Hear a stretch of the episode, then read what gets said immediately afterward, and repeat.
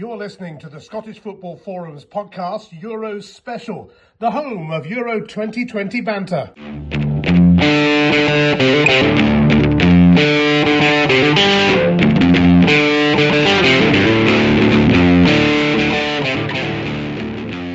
Hello, and welcome to the special Euros edition of the Scottish Football Forums podcast. With the delayed Euro 2020 finals just around the corner, we have a series of Euros preview specials in the build up to the big event.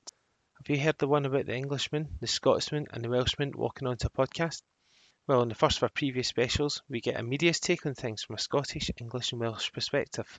You will now hear from Ian Mitchelmore of Wales Online, Gary Taphouse from Sky Sports, and Chief Football Writer for the Scottish Daily Mail, Stephen McGowan, who give their thoughts on their respective nations' chances. Sit back, relax, and enjoy the first of the Euros editions of the Scottish Football Forums podcast.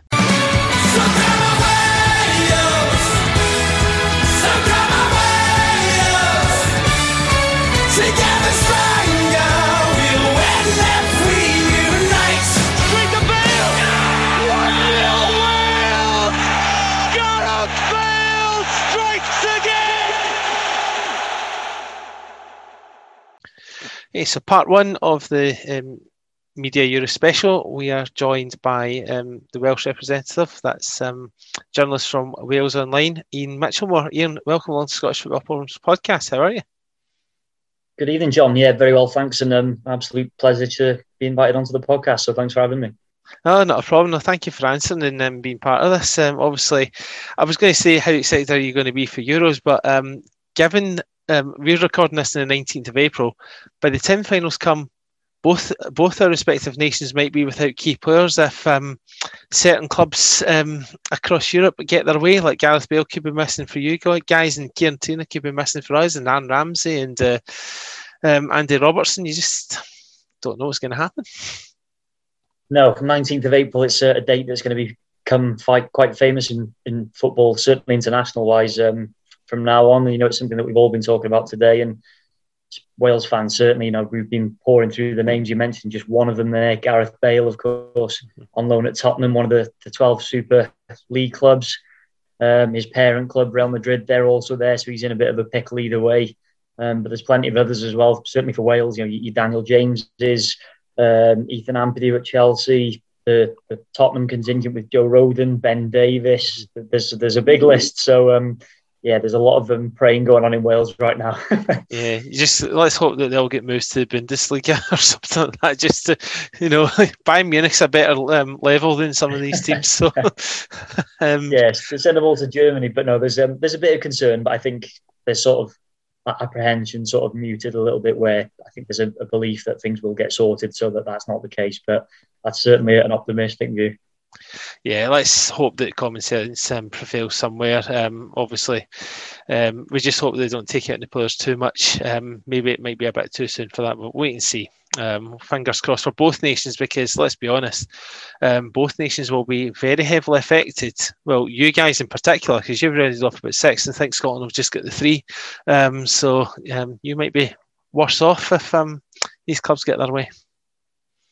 Yeah, most likely. I mean, it's not something you'd probably say about Wales in the past, but such as the development of the, the country in the last sort of 10, 15 years or so, you know, there's there's been stars in this team, even though it's all been about a collective effort, which was summed up by the Euro 2016 campaign. But you know, there's certainly a lot more individual and star talent in there now with just some of those names I mentioned, the Bales and the Ramseys, and even the likes of Daniel James going to clubs like Man United, Rodon, Ben Davies at Spurs with with Bale now as well. So mm-hmm. yeah, there's certainly been a big shift in in the last sort of five to ten years or so, and it could come back to bite us in a few months. But fingers crossed, as you said, common sense prevails.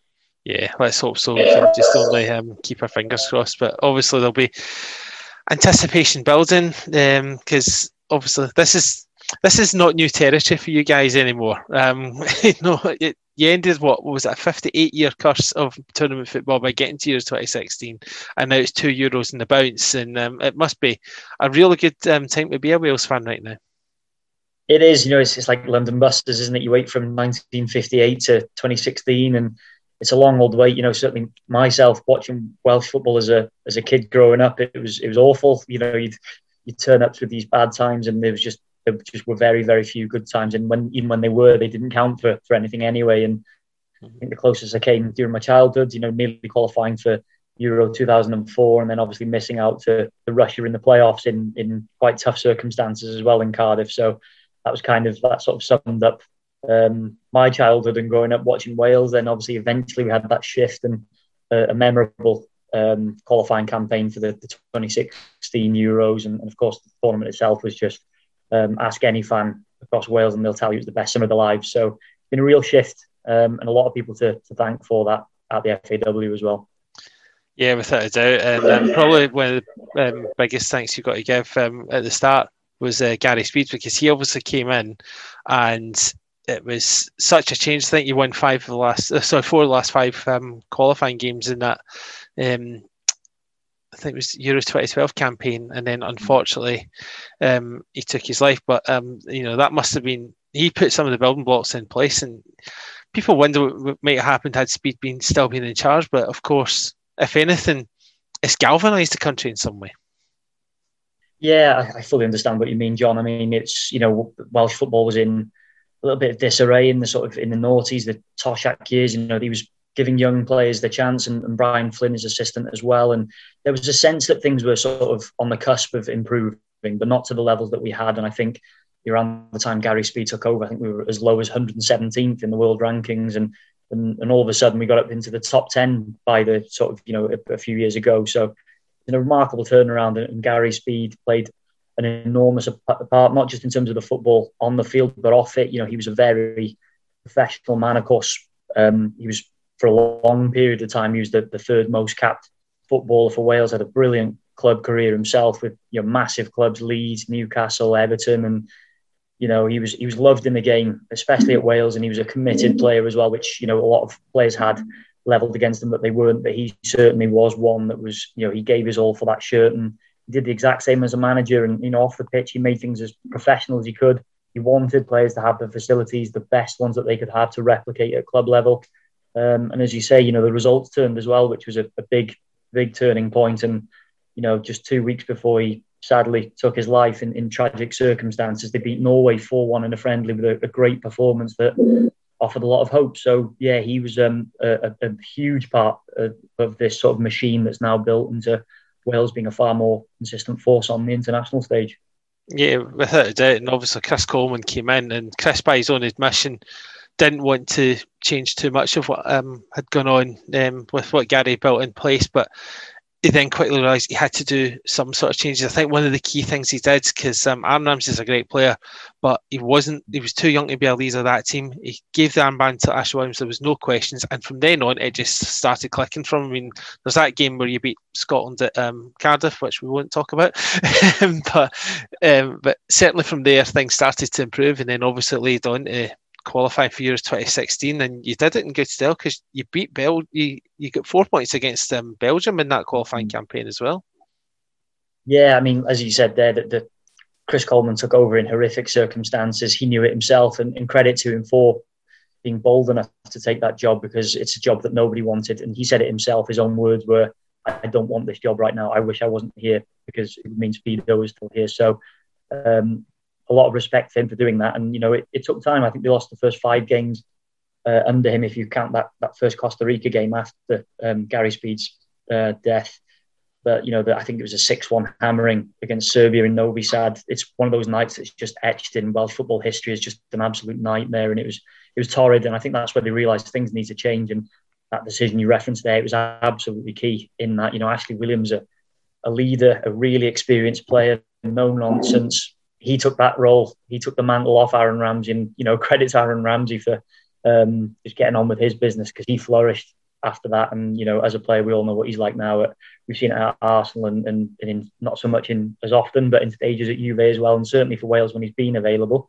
Um, yeah, that was a big decision. And you know, the Euro 2016 qualifying campaign. I mean, where do you begin with that? So, four points off Belgium to finish second, qualify for the tournament on merit and everything as well. It was just it was unbelievable, and it sort of felt like almost the end of a brilliant cycle, but also the beginning of a new one as well. Because you know, there's been so many years of torment, as you referenced earlier, 58 years. It's a long old time. So, um, but little did we know that that qualifying campaign was going to be the start of something not just a brilliant summer, but a really good five years that's followed. Oh yeah, without a doubt, and obviously that that summer in France of 2016, I think there's been documentaries and movies made about it. Um, it's just an incredible story because um, you know there's pe- people saying the, the, the, English media obviously saying that um, yeah, it's a matter of um, you know how far England can go, but Wales and Ireland are just there to make up the numbers. But um, you know, he exceeded all expectations and um, you know, winning two of the three group games, and the game against England was a last minute, a 94th minute goal that beat you, but you still won mm. the other two games to win the group, and you placed, uh, you blew Rush off the park. I mean, beating them three now, you know, did you sense at that point that you could maybe go further than just the next round at that point?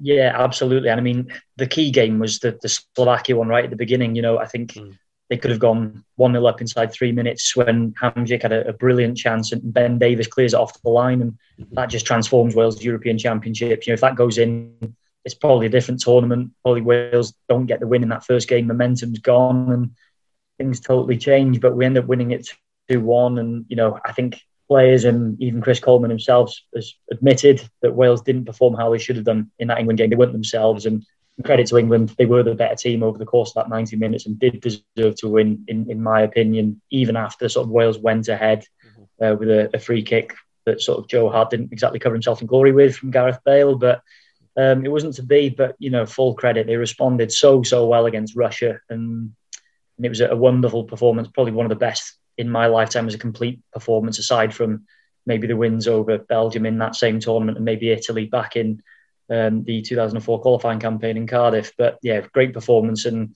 it just gave the, the whole country belief that anything could happen. And you know, teams started to fear Wales, and I think they realised, hang on, as you said, they're not here to make up numbers. They've got enough quality in that team, in your Bales, your Ramsey, Joe Allen, who had a phenomenal tournament, by the way.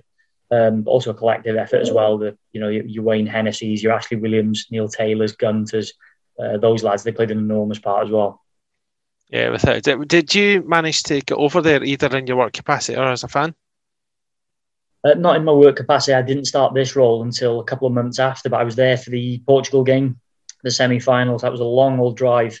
um, so my father drove down from North Wales to pick me up in South Wales. Drove to the Dover crossing, and then uh, yeah, very early start on the game day. I think it was about six thirty in the morning. We left from Calais, drove all the way to Lyon, which if you know your geography, it's a hell of a trek across France. We got there at about four o'clock, about four or five hours before kickoff. So yeah, sunk a very few amount of beers and watched. It was probably the, the most enjoyable defeat in my lifetime, really. yeah, I suppose after um, the Belgium game, you just had to go over there. But I mean, the Belgium game, I mean, it's just where do you start with that? You know, Belgium, one of the favourites to to win the tournament.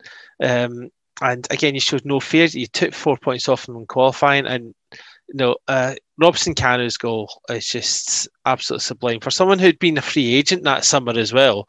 Um, and it's that's another incredible story. And and then people are sitting up and taking notes, thinking, "Hang on, this is a better team than even we gave credit to."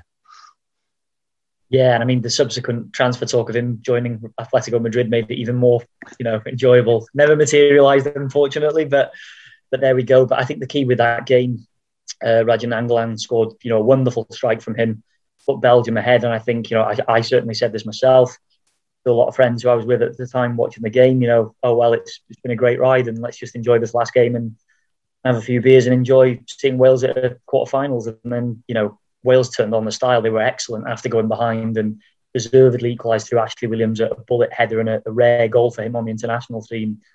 Um, you know what a contribution he's made to Welsh football. By the way, given his recent retirement, so it's worth yeah. mentioning that. Um, fortunate to speak to him last week as well about everything that he's done in his career, and um, yeah, he was brilliant, good as gold as always. And then, as you say, that that goal from from Hal Robson Kanu. I mean, where's that come from? It's a once in a lifetime thing. Um, put Wales ahead, and then you know they obviously have to survive a, a really nervy spell of pressure and some you know missed opportunities in there for I think it was Fellaini, Lukaku. There was a few good chances. Even Hazard had a really good one as well.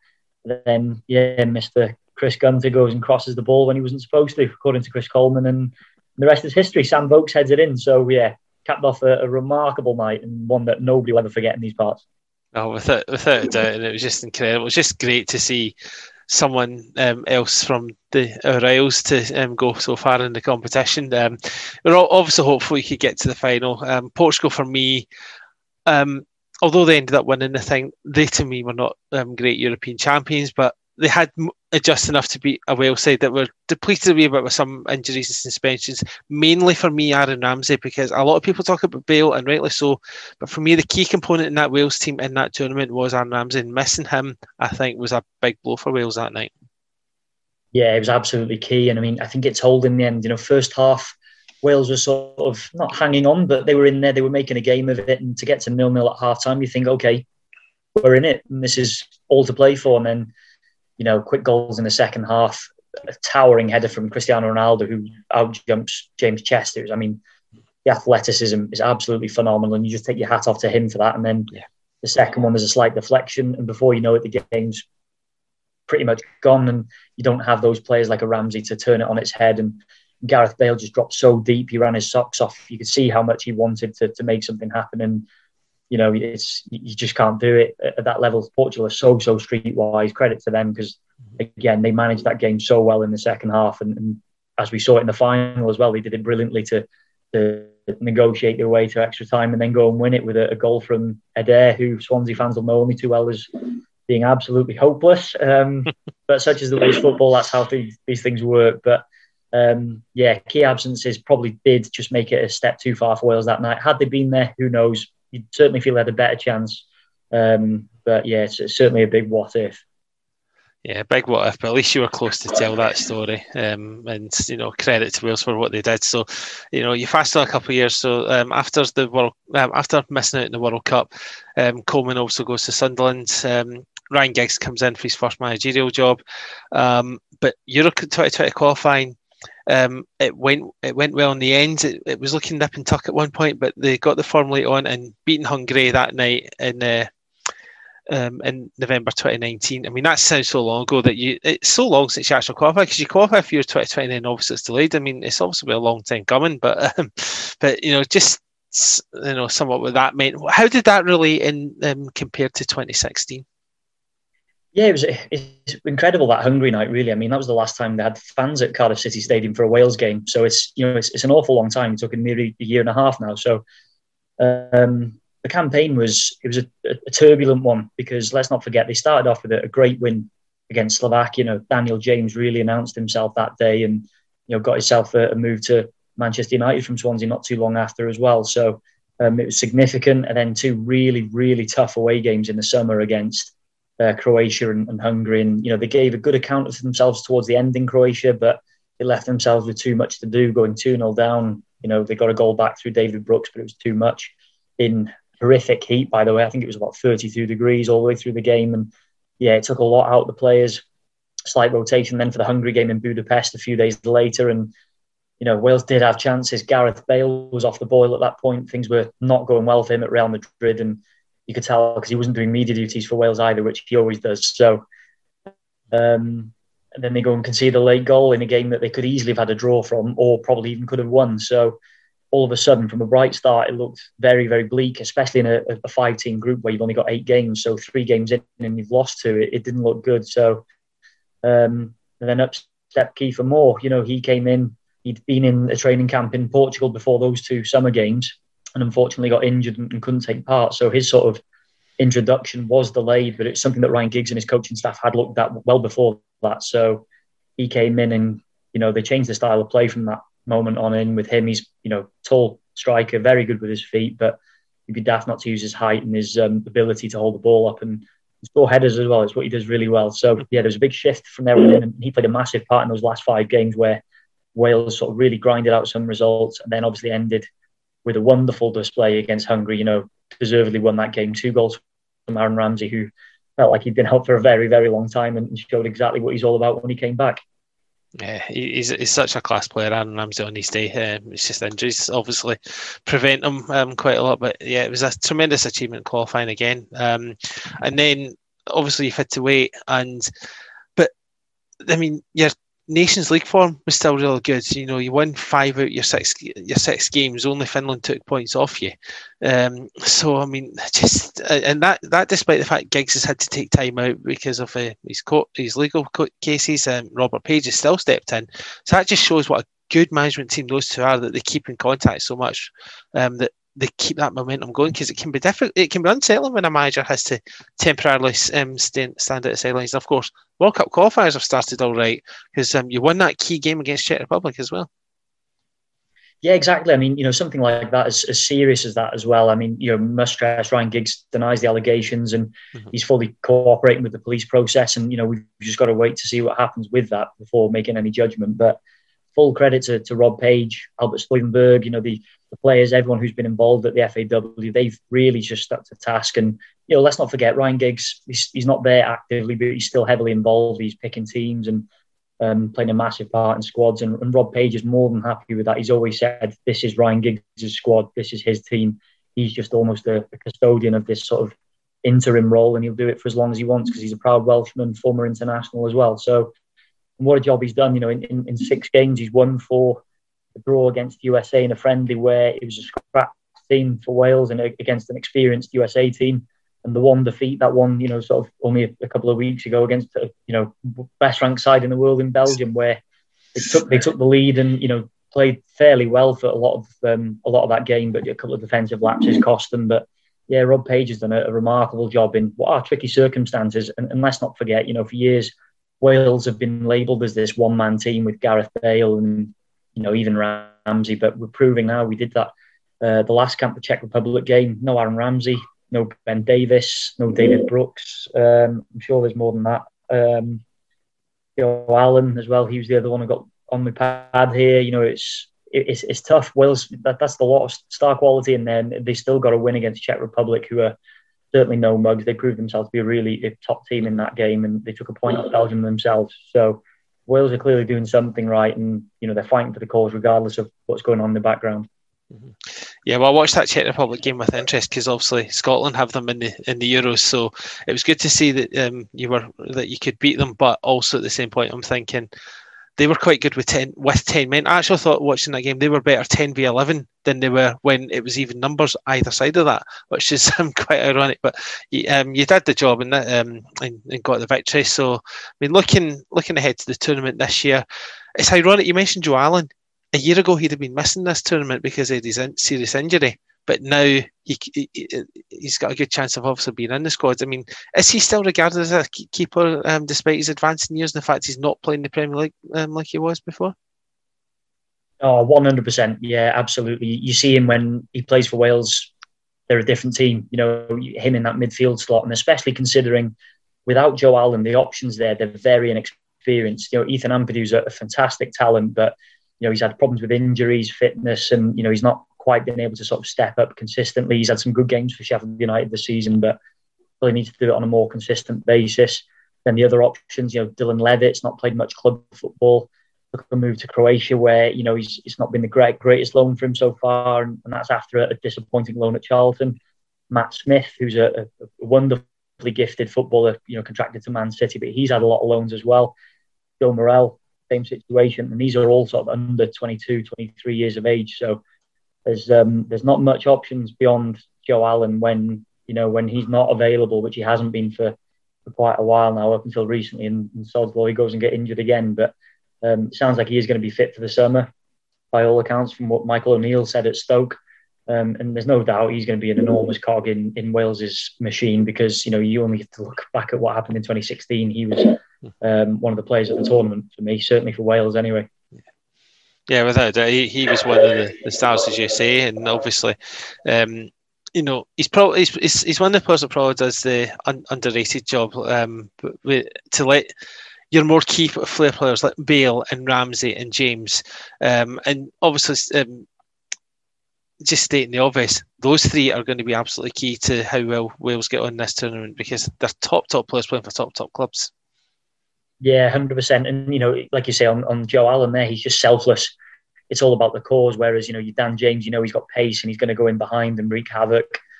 Bale, you know, with a ball at his feet, he can cause all sorts of problems. David Brooks, I mean, Wales have been robbed of not having him with with injuries. What a talent he is! I've loved watching his development um, at Sheffield United and, and, and, now at Bournemouth when he's back in the fold in the Championship. And there's a good chance he might be back in the Premier League next season as well, whether with Bournemouth or elsewhere. So um, you know, there's a lot of talent in that sort of front in those front positions, and then Kiefer Moore offers something slightly different, as I've already alluded to. Um, but that's where you do need that Joe Allen behind, who's a bit more disciplined, a bit more knowledge, give that you know defence back four or back five, whatever it may be, because um, Wales have changed in recent times. Um, have that sort of guile and you know willingness to do the hard yards that allows those players to flourish in front of him. Yeah, you've also got guys like uh, Harry Wilson's got a, a, wonderful effort. Ben Woodburn scored a great goal against Austria. I mean, I don't know how his progress is going, but I mean, it's it's good to know um, that Wales have those options to um, either start or come off the bench in, in tight games that um, you might need. Yeah, and this that's one of the key there. You mentioned depth. I mean, it's probably the thing that cost us uh, a place at the 2018 World Cup, or, or, certainly a playoff. Of course, we got so close uh, to qualifying for that tournament with uh, losing in the last game to Republic of Ireland in, in, tough circumstances, and you ended that campaign campaign without Gareth Bale. Um, Joe Allen got a, a, nasty injury early on in that game against the Irish, and you know things just didn't transpire for us, and the lack of depth ultimately cost us. Um, and that's something that Giggs really did well to address. He gave a lot of debuts in his first year in charge. It was a bit of a free hit as well. You know, we had the China Cup, we played China, Uruguay, then a Mexico friendly. Then it's the first ever Nations League, which was sort of step into the unknown. Fans didn't really know what it was all about. And it was a chance to sort of develop players and give them a chance in competitive games while also not really being that much at stake because you've still got the proper qualifying format to come a year later. Um, and that ultimately got us over the line in, in 2019. You know, as I say, um, Wales were without Aaron Ramsey for the, the vast majority of that campaign, and um, other players had injuries along the way. David Brooks in the summer, you know, he didn't play a part in the last five games as well, and there's a few others. So um, that depth is something that Ryan Giggs has certainly made a massive part to shift. When you know one player's injured, there's a natural replacement. We've seen it in every single position in the Wales squad, um, and it's probably why where we are. You know, we're, we're competitive even with these injuries now. Yeah, without a doubt, and um, you've got you need to be competitive because it's not an easy group. You've got um, you know Switzerland um, on the twelfth on the twelfth of June um, in Baku. Um, Switzerland's also a very handy side. Um, Turkey on the sixteenth. I mean, Turkey, you know, have beaten Holland and Norway in uh, the start of the World Cup qualifying. although I think they then drew their next game against Latvia, which is quite surprising. And then the twentieth of June, you're up against an Italy side who really are um, improving after missing out in the, the World Cup. And Roberto Mancini is obviously a top manager. Um, three tough games, and we don't even know if there's going to be Wales, many Wales fans there, given the travel restrictions. And uh, I know um, there's been um, discussions about the fans, but we don't know how many away fans, if any, will be allowed to travel because that's not been clarified. I mean, it's going to be really tough. Yeah, it's a shame, you know, like I say, especially for a team like Wales who, you know, haven't tasted this often, only at second ever European Championships. And mm-hmm. they were lauded for the way they sort of behaved and conducted themselves in France in, in 2016. It was a wonderful tournament, or just a, a pleasure to be there. And we enjoyed the ride. Whereas I think this time there's more of a sort of a shift of, okay, there's expectation now. There's fans who want success and sort of demand it. So there is a bit more pressure. So it's, it's a bit of a shame that they, you know, they're not going to be there in numbers and and even if they are, it's going to be very, very minor by the sound of things as, as things stand on this dreaded 19th of April day that we're all going to remember. Um, but no, in terms of the group, it looks a, a, torrid group, especially when you look at last month's results. I mean, Italy just pouring over them. I think they won all three in um, in March. They've won six on the bounce, 14 goals scored, and, and none conceded. I mean, you know, it's it's what you sum you, would sort of sum up an Italian side over the years. But Roberto Mancini's done a that he's doing a great job there, and he's, he's sort of got them back to their old traits of defending well and, and relying on sort of attacking the talent in the in the final third to deliver the goods. And they're going to be a tough, tough ask. You don't really want to go into that last game against them in Rome, of all places, looking for a result where you need to topple a team like them who are in the top ten. Um, and then it means you're relying on getting some big results against two teams who are also banging form in mm-hmm. Switzerland and Turkey. I think Switzerland won all three of their games last month as well. So they're a, formidable side with plenty of talent in there, but collectively they look a, a force as well. And Turkey, as you mentioned, you know, a great result against the Netherlands and a bit of a surprise one against Latvia, I have to admit, but still seven points from nine last month. That's um, uh, it, it, looks a bit ominous, if I'm honest. I'm slightly concerned after seeing that, but who knows? Hopefully, we've had the um, good results out of the way in time for the summer. Yeah, exactly. And you had, as you said, um, your only defeat was against um, the best team in the world, and you beat a, a decent Czech Republic side, and what looks like an improving one. So, um, I think you've got it's going to be a tight group. Let's let's let's be honest with you. Um, and yeah, in terms of your your own capacity and your job with Wales Online, do you think you'll be um, getting to get out to Baku in Rome? Certainly hope so. Um, I think the initial conversations we've had will be that I'll be allowed to go. Um, you know, all the accreditation forms and everything else has they've, come through as normal. Um, you know, I'm, I'm, I'm fortunate in many ways, but also by being careful. You know, I've, I've never been near the virus. I've been lucky to have, but you know, those around me have done the same and you know stick to restrictions and just be sensible without doing your work. And you know, hopefully, all things being well, I'll be I'll be able to go. I'll be incredibly fortunate if I am. Um, yeah, fingers crossed on on that one. It's something that's still uh, ongoing, and it's quite weird to be in this situation where we're less than two months away and nothing's booked. So, oh, quite nervous on that front, if I'm honest, John. no, I can, I can understand. Well, let's hope that your um, your employers um, do get to send you and stuff like that, and that you get to enjoy it. Um, and I'll just um, run off just asking, how far do you think Wales can go in this tournament? Oh, what a question, John! Cheers for that one. Um, yeah, if they can get out of the group, who knows? It could be the same as last time. I mean, you know, I think Slovakia were a tricky side last time. Um, Wales just about grinded out a result there. They could have got something against England if they performed. Then the Russia one was a fantastic performance, and, and not be you know with the greatest respect to Russia, they're not the force that they have been in in previous times.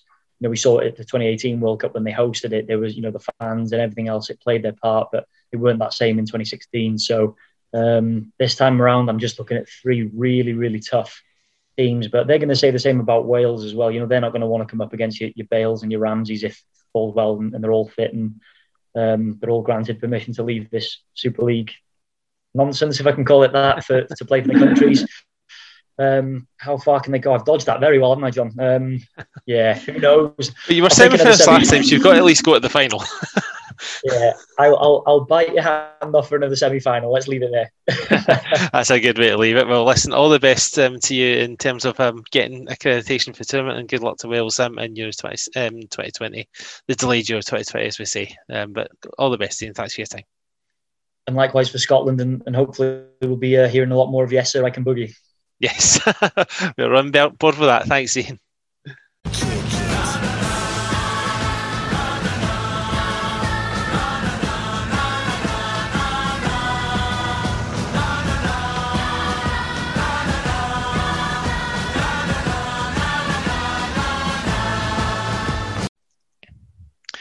In part two of this media special, let's hear an England perspective as I'm joined by Sky Sports commentator Gary Taphouse. Gary, thank you for coming along. How are you doing?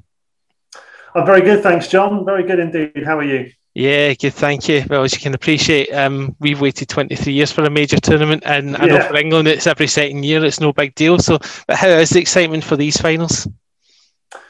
Yeah, well, it's, it's strange, isn't it, with the pandemic? Um, I think for a long time we've been thinking, well, is it even going to happen? And if it is going to happen, are we going to have fans? And if we are going to have fans, how many? So um, it seems to have been up in the air for such a long time.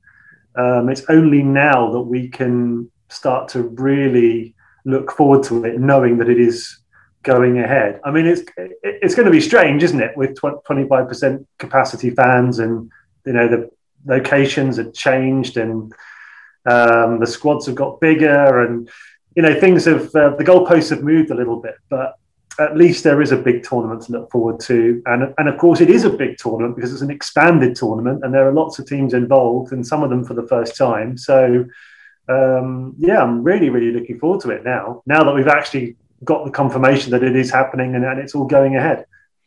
Yeah, definitely. I mean, the fact that there's um, 25%, okay, it's not 100%. You're not going to have 90,000 90, at Wembley for the Scotland game, for example, but you are going to have 22,000, and it is better than nothing because at the start of the year, it was looking like it was going to be a closed doors tournament, which really would have been a killer. Well, I don't see any point in that going ahead, do you?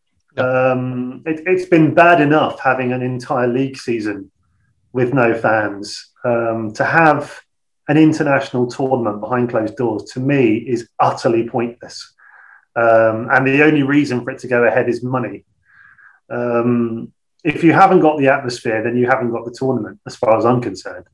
So, yeah, it, it's good news. I mean, we saw um, if you cast our minds back to the, you know, just the League Cup final, even with what was it, 10,000, 8,000 Yeah, in. Wembley, um, huge difference. You know, having that real crowd noise, it suddenly felt like football again. So if you multiply that by, you know, two or three, then I think it's it's it's going to be brilliant.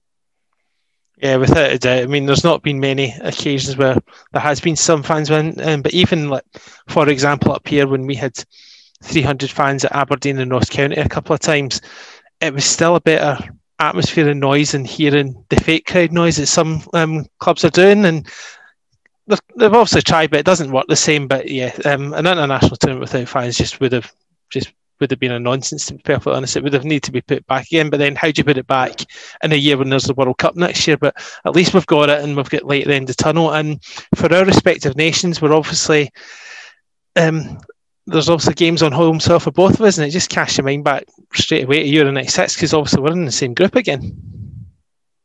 Yes, well, gosh, Euro '96. I mean, I'm going to sound you know really old here, but what um, what an occasion that was. I mean, I was um, I was 20 years old at university. Um, having a home tournament was just so thrilling, and actually even worse. the first half of that uh, tournament, I was on holiday with pals in in Faliraki. So you can imagine the atmosphere um, down the main street there, all of the bars heaving for those big games. I watched the England Scotland game and the England Holland game um, in this completely rammed bar, huge screen. I think they had Radio 5 commentary pumping out of the speakers, um, you know, everyone on the beers. So, I mean, for me, that was just an unbelievable tournament. I think, you know, if you look back dispassionately, a lot of the games actually weren't great. Um, it wasn't a high quality tournament, was it, by any means? Um, but obviously, you know, all these years on, you kind of remember the big occasions. So, England, Scotland, obviously, um, the penalties against Spain, um, and then obviously the Germany game, which and I was back home by then. I watched that with some mates, and I don't think I'll ever forget that agonising drama. So, um, yeah, for me, I'll always have tremendous memories of that tournament, um, even if if you look at it in years gone by, it wasn't the greatest quality tournament. I think the fact that we were hosting it um, 30 years after the World Cup um, you know, there were games up and down the country, full houses. There's just that real excitement and three lions blaring out wherever you went. Um, it, it, just felt very, very special. And, and me being that age as well, um, and being totally obsessed with football and commentary. Um, you know, I'd watch the live game and then I'd watch the highlights on the other channel just to hear how different the commentary was, and then I'd try and hear the radio commentary as well. Um, so yeah, proper obsession at that age for me. Yeah, so you would have been like watch BBC, listen to Barry Davies, and then see the ITV highlights with Brian Moore and stuff Correct. like that. Every game. yes. Yeah, We- I was just glued to the TV for the entire month. Yeah, I, th- I think you make a good point um, in terms of the quality of the games because obviously in the last um, in the last eight, um, two of the four games went to extra time penalties. In the semi final, both games went to extra time penalties, and in the final, that went to golden goal. Um, Yeah. And even some of the crowds weren't particularly great in that tournament. There- wasn't, apart from obviously England and games involving themselves, there wasn't many full houses, which was a bit of a shame in that tournament.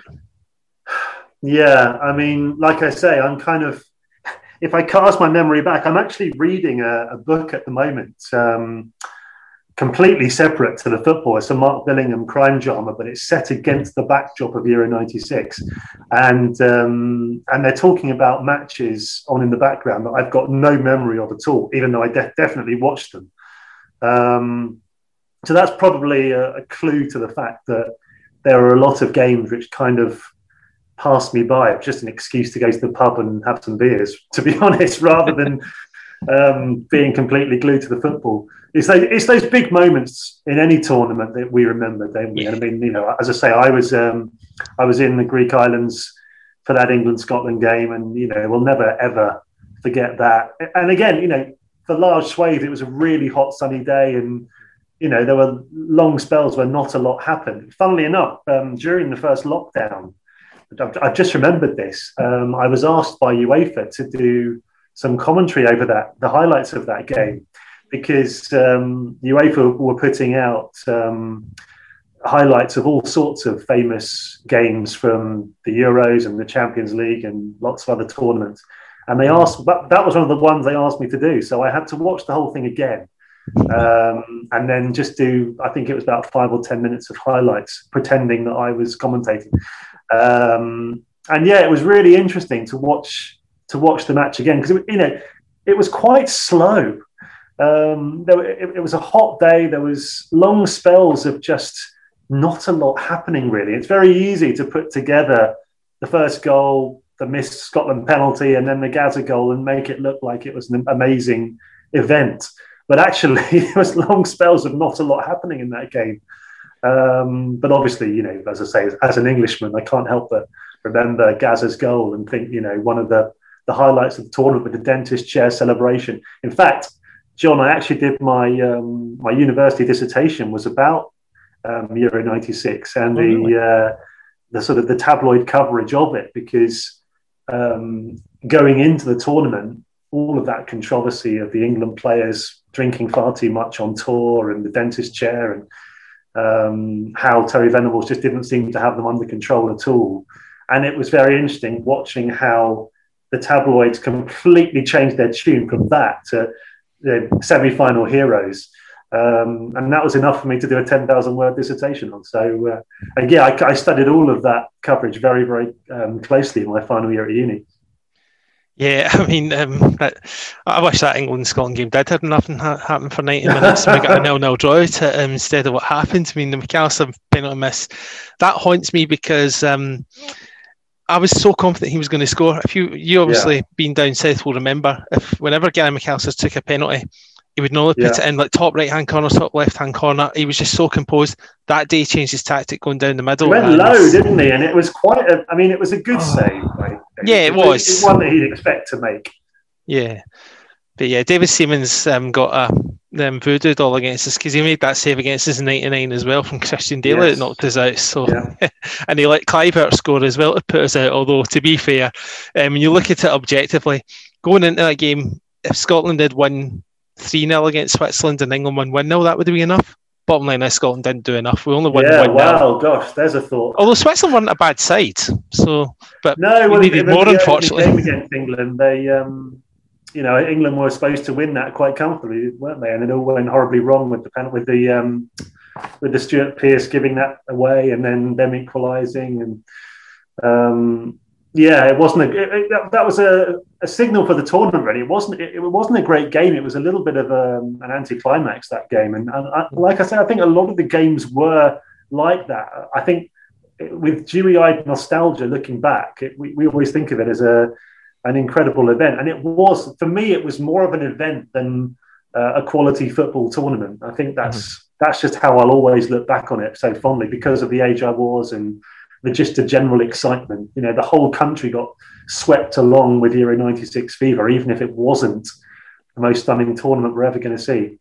Yeah, and I think obviously the three line song obviously kicked off um, big time. You know, after the Gascoigne goal, which was I'll hold my hands up. That was a a piece of, of absolute brilliance from Paul Gascoigne. In fact, that year he hurt me twice because I'm an Aberdeen supporter as well, and he scored a great goal Ah. for Rangers against Aberdeen a Yeah, few weeks yeah. earlier in the league that won Rangers eight in a row that year.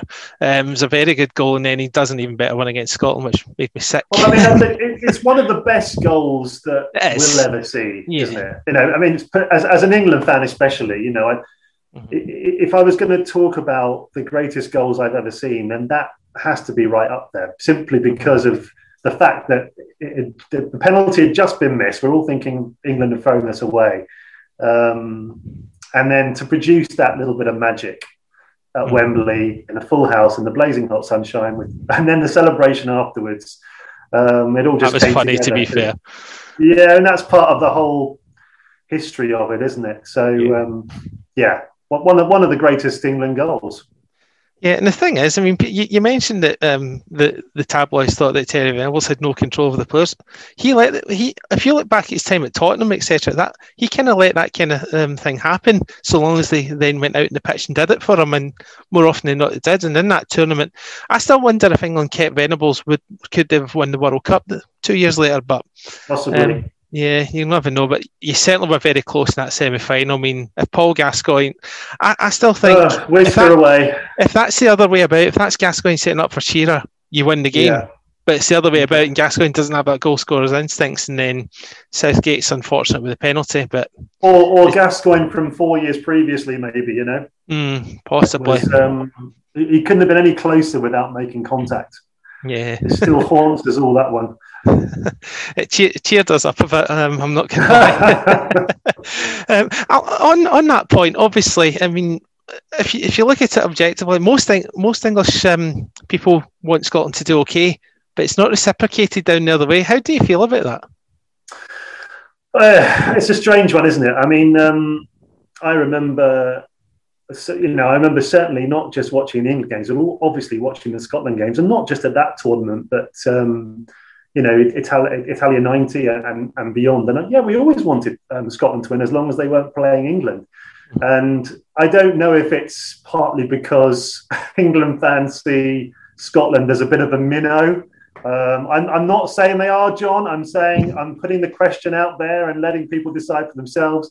Um, but you know, equally, you know, my wife is um, a Republic of Ireland fan, and I always want them to do well as well. So, yeah, I think um, generally speaking, I think many England fans will want Scotland to do well. I'm not sure that it's always the other way around, but you know, it, I'm sure I'm sure you could find some Scotland fans who would say, "Hey, I want all the home nations to do well." And of course, you know, we we, are, we have got plenty of them, haven't we, in this Yeah. in this tournament? So um, let's hope they all go as far as they can. Yeah, well, the way I look at it is, I um, and I've got English um, family, um, incidentally, but um, and they understand where I come from. It's simply because I see England as our main rivals, the same way as like Celtic see Rangers and Man U see Yeah. Man City. It's that kind of thing. But I appreciate from an England point of view why they don't see Scotland as a main rival because they see it as Germany. Oh, I So- love it if, if if we did see you as our main rivals, and you know, if, there, there was a time. Um, there was a time with Steve Clarke where I wondered if you know they were going to start really climbing the rankings again. I you know, I um, covered all of their um, qualifiers for the last uh, tournament, and of course, it all began with that Kazakhstan defeat, and it was downhill all the way, wasn't it? Um, but yeah, it, you know, before that, you thought, well, has he has he finally got things ticking along? And the, the jury's still out, isn't it?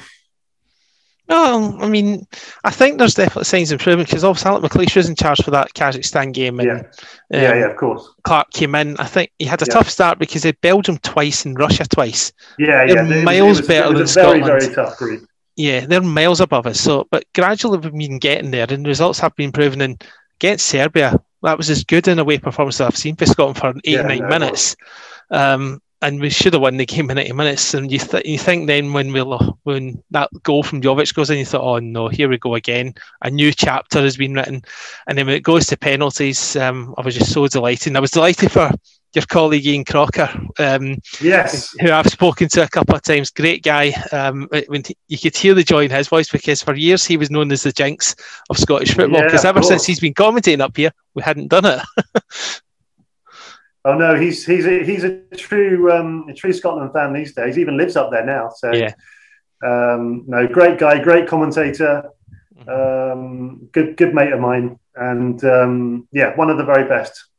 Yeah, he says you're a good guy as well. When I mentioned I was speaking to you, so um, a wee shout out for Crocs, who's also done a voiceover for um, this piece. yeah, he doesn't miss a trick. Um, yeah, so other um, near misses that you've had other than '96. Um, so I put down Euro 2004 um, because penalties again beat you against Yeah. Portugal.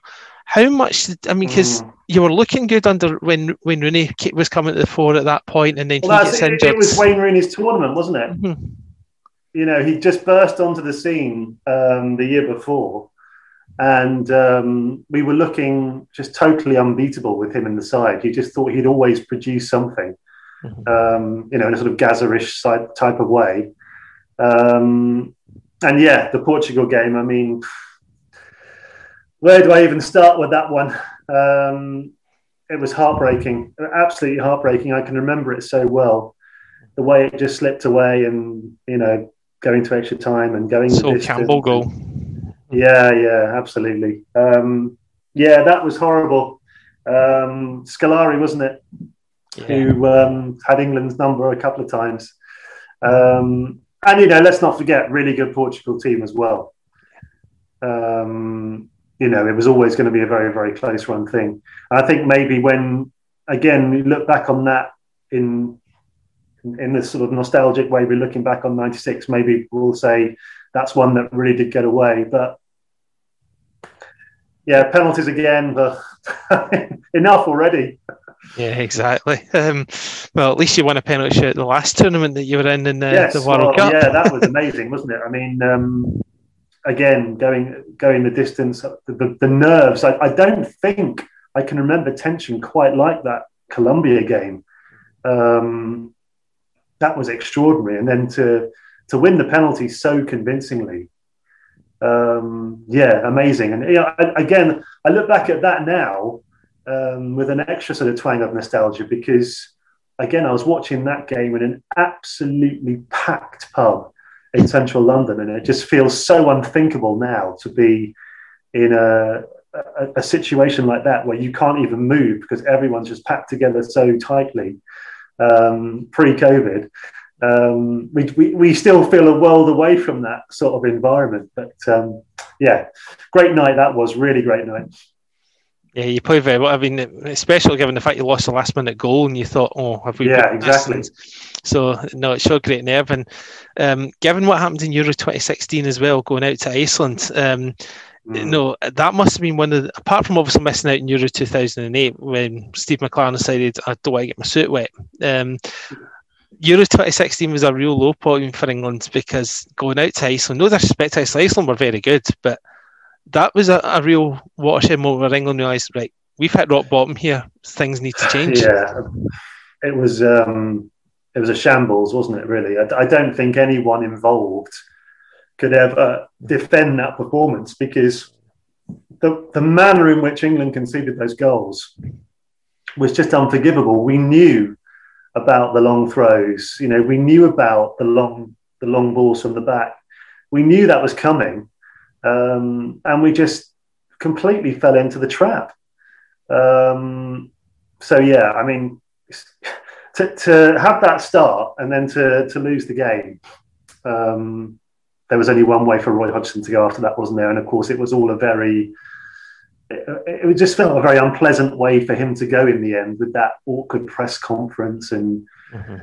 um, him saying he didn't want to be there and didn't understand why he was there. And yeah, it was all a real low point that was. It, again, it just felt like such a waste that tournament because um, in, in many ways, if you get past the Iceland game, it kind of opened up a little bit. And um, yeah, I mean, I covered that tournament for Talk Sport, and uh, that really was just uh, an absolute shock of the way that all unfolded. Very, very sad. Yeah, it definitely was from um, your point of view. But I mean, Gareth Southgate, to be fair, um, over time has really stepped into the role. I mean, he didn't go in with a great management CV, but he stepped in that England role and it's worked out really well. It just shows you But some people he's still got to um, he's, he's still got to win a lot of England fans over John. You know, Mhm. if you it, it's interesting because I think they see him as quite circumspect and pragmatic, and we're going into a tournament here where we've suddenly got this huge surfeit of really creative attacking midfielders. And the jury's out on how he's going to play and how he's going to use them and how many of them he's going to use.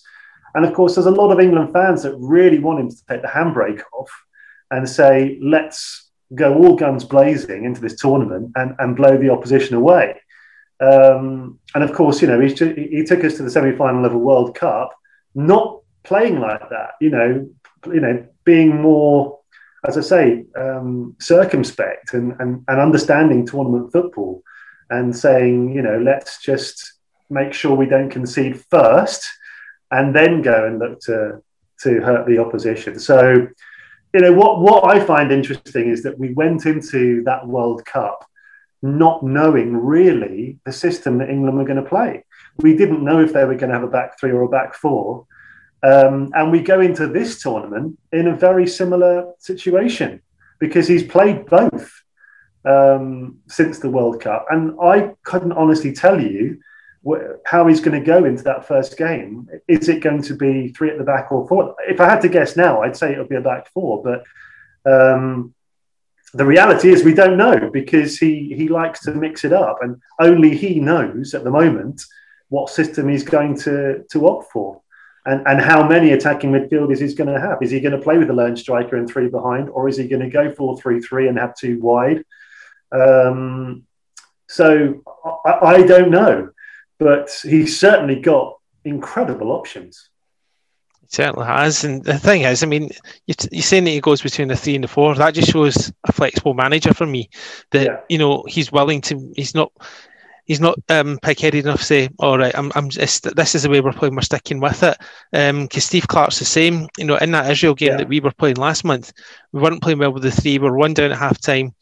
He didn't just say, "Like we're sticking with three. This is how we play." He says, "No, let's change to four and see how it works second half." And it worked for us. We got to draw out the game. Possible could have won it, but you know, again, does this fall it's down not, to the burden? criticism of Gareth at all, by the way. You know, you're absolutely yeah. right. It does flex. What I'm saying is with, with that World Cup, I, I could never remember a tournament going into it where we didn't know how England were going to play.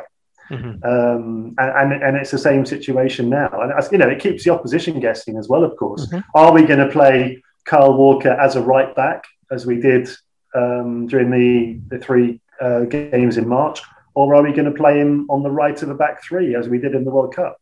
We just don't know. Um, it's, it's going to be fascinating to see. Um, you know, just just trying to work out the squad, and I had a go knowing I was going to be doing this, and um, and obviously I mentioned at the start the extra three players. It makes it very very interesting just trying to figure out who's going to benefit from that and and uh, and who isn't. Um, and obviously we've got injury question marks as well over you know really important players like um, like Henderson, Grealish, Harry Kane's only just come back.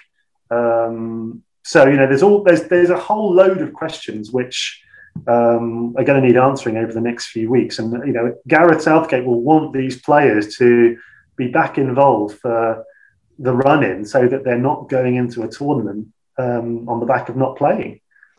Yeah, if um, something could happen to Mason Mount and uh, Raheem Sterling, yeah. um, it's obviously.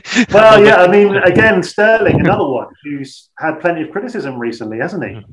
Because his form kind of dipped, um, and it, you know, it dipped from up here to sort of mm-hmm. there. It's not like he, he, fell off a cliff, but we have mm-hmm. such high expectations of Raheem Sterling now that when he had a bit of a, a dip in form, um, you know, he gets criticised.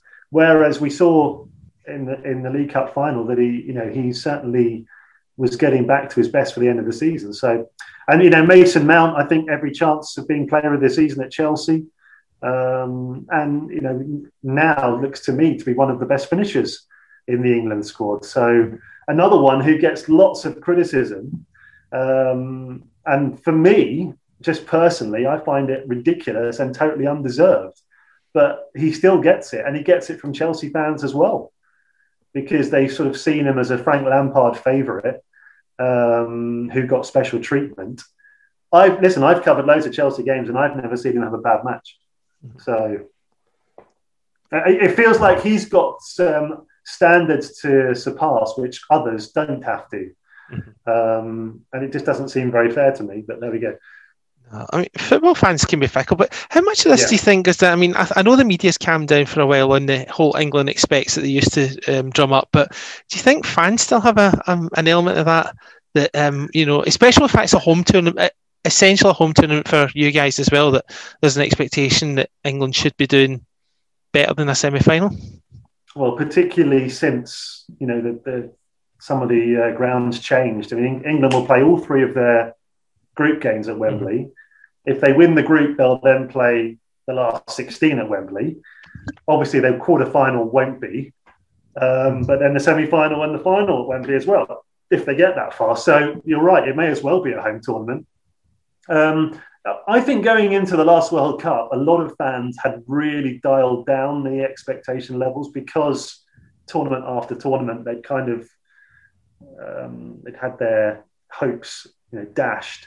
But obviously, getting to the semi final of the World Cup, it's kind of dialed it up again. And and like I say, I think the squad that goes into this tournament will be better than than the squad from two years ago um, because of the you know the young talent that's come through, like you know Jude Bellingham, like Phil Foden, like Declan Rice, etc., um, etc. Et I, I, I, think it's going to be a, a much better squad actually.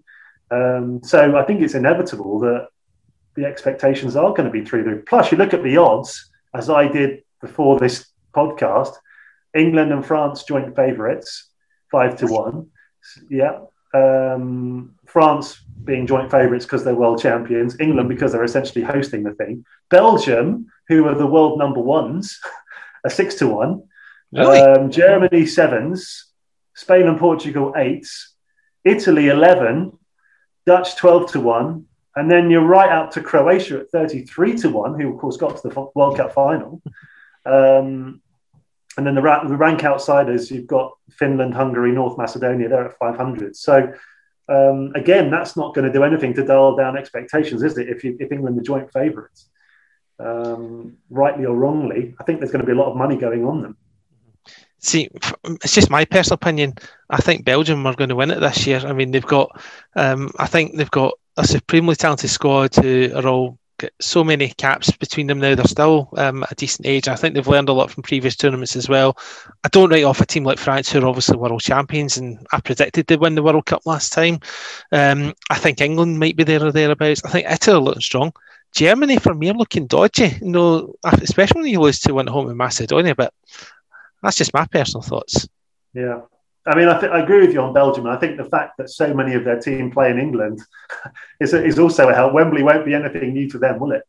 No. Um, you're right. I mean, I, you can't look past them because they're the number one team in the world, and um, you know they're great to watch, brilliant to watch, aren't they? And yeah. the, the talent, not just in the first team, but you know throughout the whole squad, speaks mm-hmm. for itself. Which is why they're you know second favourites. Um, I agree with you. It's interesting that Spain, Portugal, and Italy are behind Germany in the in the betting.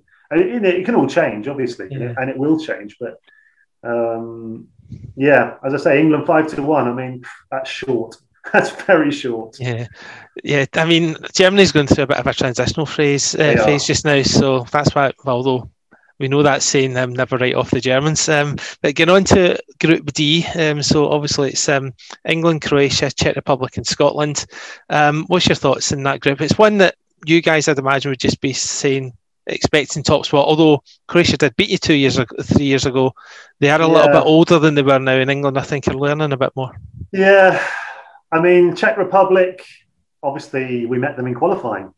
Um, five 0 at Wembley if I remember rightly. Um, Sterling hat trick, wasn't it?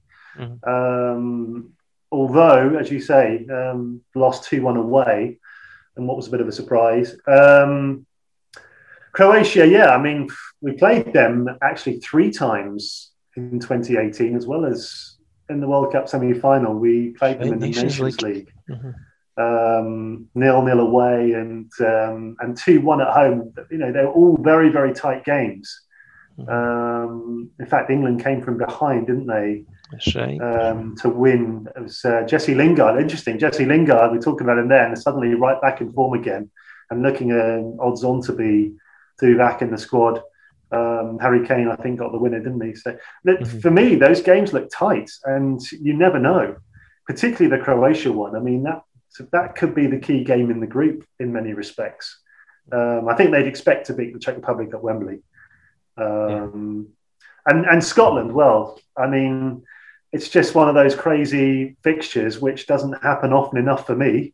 Um, I saw that it's 125th meeting um, it will be when when they do meet at Wembley. Um, I looked at the last eleven meetings, and Scotland have only won one of them.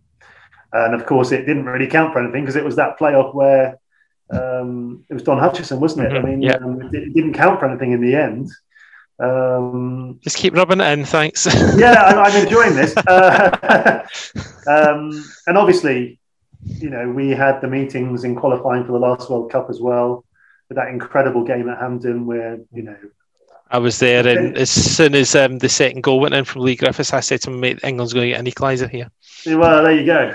Um, I, that's not what I was saying. Um, that I mean, that was one of the most incredible finishes to a game, wasn't it? To, for Leigh Griffiths to score two free kicks like that within three minutes of each other. Um, what, what, uh, it was stoppage time, wasn't it? The second one. I think, I Yeah, think It was like 91 Yeah. minutes, I think, and England scored in 93 or 94 um, Yeah. because of a bad Stuart Armstrong pass, and then we didn't defend the ball that came in from Sterling. But That's right. But you know, for 80 minutes, it wasn't a classic, was it? No. Um, was very and then just that incredible finish. So you know, if we get something like that in uh, in a major tournament, then bring it on. Um, and obviously, um, it was fairly comfortable at Wembley, wasn't it? Three three nil. Mm-hmm. I mean, I think the fact that it's at Wembley and there's going to be fans, it definitely is in England's favour, isn't it? Because Yeah, the, the, without a doubt. record, the, re- the record there under Gareth Southgate is brilliant. Yeah, well, you, you have the better um, better squad, but you just never known in an 11 11 No, um, game. one off game. You know, No, one off game against the old enemy. I mean, Yeah. uh, anything can happen. Yeah, we we've got nothing to lose really in that game. Um, the the big games for us are the other two. Um, Yeah. England game's almost a free hit from our point of view, but what a free hit it would be if we managed to get a result. But we'll wait and see. Mhm. Um, so um, I'll I'll wrap up very quickly. Um, so who who do you think are the um, if you were to put yourself in Gareth Southgate's shoes, what would your starting lineup be for the first game? I mean, that is really, really tough. Um, you know, there's so many unanswered questions. I mean, I think he's going to go with Pickford in goal. Mhm. Um, it- it- the, the question is, what would I go with, and what do I think Gareth Southgate's going to go with? And I suspect they're probably quite different things. And I'm, put, I'm putting myself in Gareth Southgate's shoes. I think he'll go with Pickford because he likes to play out from the back, Mhm. um, and I think he's he views him as the best option. Even though for me, um, Pope's done brilliantly. Um, Of course, he you know he kept clean sheets. Um, did really well in those uh, three games against San Marino, Albania, and uh, Poland in March. Um, so yeah, that, that that's a tough call, but I think he will go with Pickford. I think he probably will go with the back four, and I think he'll probably play Walker um, at right back. That's what he did during the March internationals. Um, and you know, Kyle Walker kind of speaks for itself now. Seven major trophies since his move from from Spurs to Manchester City. I think he I think he deserves to be there. It'll be Chilwell at left back. Yeah, I think he's um, he's made himself number one now in the um, in the pecking order. Um, brilliant solo goal in the tail end of the Champions League against Porto. I think he's you know for Chelsea he's moved ahead of uh, Alonso in the pecking order, so that kind of speaks for itself. Um, I think if he Stones and Maguire at centre back. Um, and again, I'm not sure every England fan would choose those two, but I think it's inevitable. Um, you know, um, I look at uh, Harry Maguire and I saw. I think what England fans don't always appreciate is his, his leadership qualities, and I think when we've had empty stadiums, you've got a really good idea of just how vocal he is because he's quite a softly spoken guy. Um, but there was a match towards the end of the season uh, that, that goalless draw against Leeds, and you saw him berating Fred and um, having a pop at teammates and, and really, you know, marshalling that back four. And um, I think that's that's a side to him that I think Gareth Southgate really, really likes. So I think I think that back four is, if it is a back four, I think that's kind of set in stone. And it's then a question of what he does ahead of that. And he does he does like four three three. Um, I think a lot of fans would like him to maybe have a 4-2-3-1 and play three attacking midfielders Mhm. because of the you know the embarrassment of riches he's got in that department. But I don't think he will. Um, you know, he'll want Jordan Henderson to be fit again. Um, he'll be desperate to get him back playing. um, so that he's available to to start because you know he's part of the leadership team for England as well as being a crucial member of, of the midfield. Very underappreciated player. Oh, massively. Yeah, totally. Um, he'll probably want Declan Rice as well. I think he's an automatic starter if he's fit. Obviously, he's had his knee injury problems as well. Mm-hmm. Um, but I think he has to be he has to be in there. Um, and I think that third midfielder is an interesting one. Does he go with someone a little bit more um, attack minded? Does he play Mason Mount there, or does he play him as one of the front three? I mean, your guess is as good as mine. You know Harry Kane's going to be the centre forward. Yeah. Um, the, the, the, question is over Grealish. Is he going to be back in time? Is he going to be fully available? I think England fans would love to see him start on the left. I mean, I've I've covered a lot of Villa this season, John, and um, you know he's just lit up so many games. Um, and particularly watching him live, you just get an idea of it you know, the, the, ball looks like it's tied to his foot half the time. And the, the way he draws fouls is absolutely invaluable at international level. Mm-hmm. So whether he does or not, you know, what we've seen from Gareth Southgate is a reluctance to play him.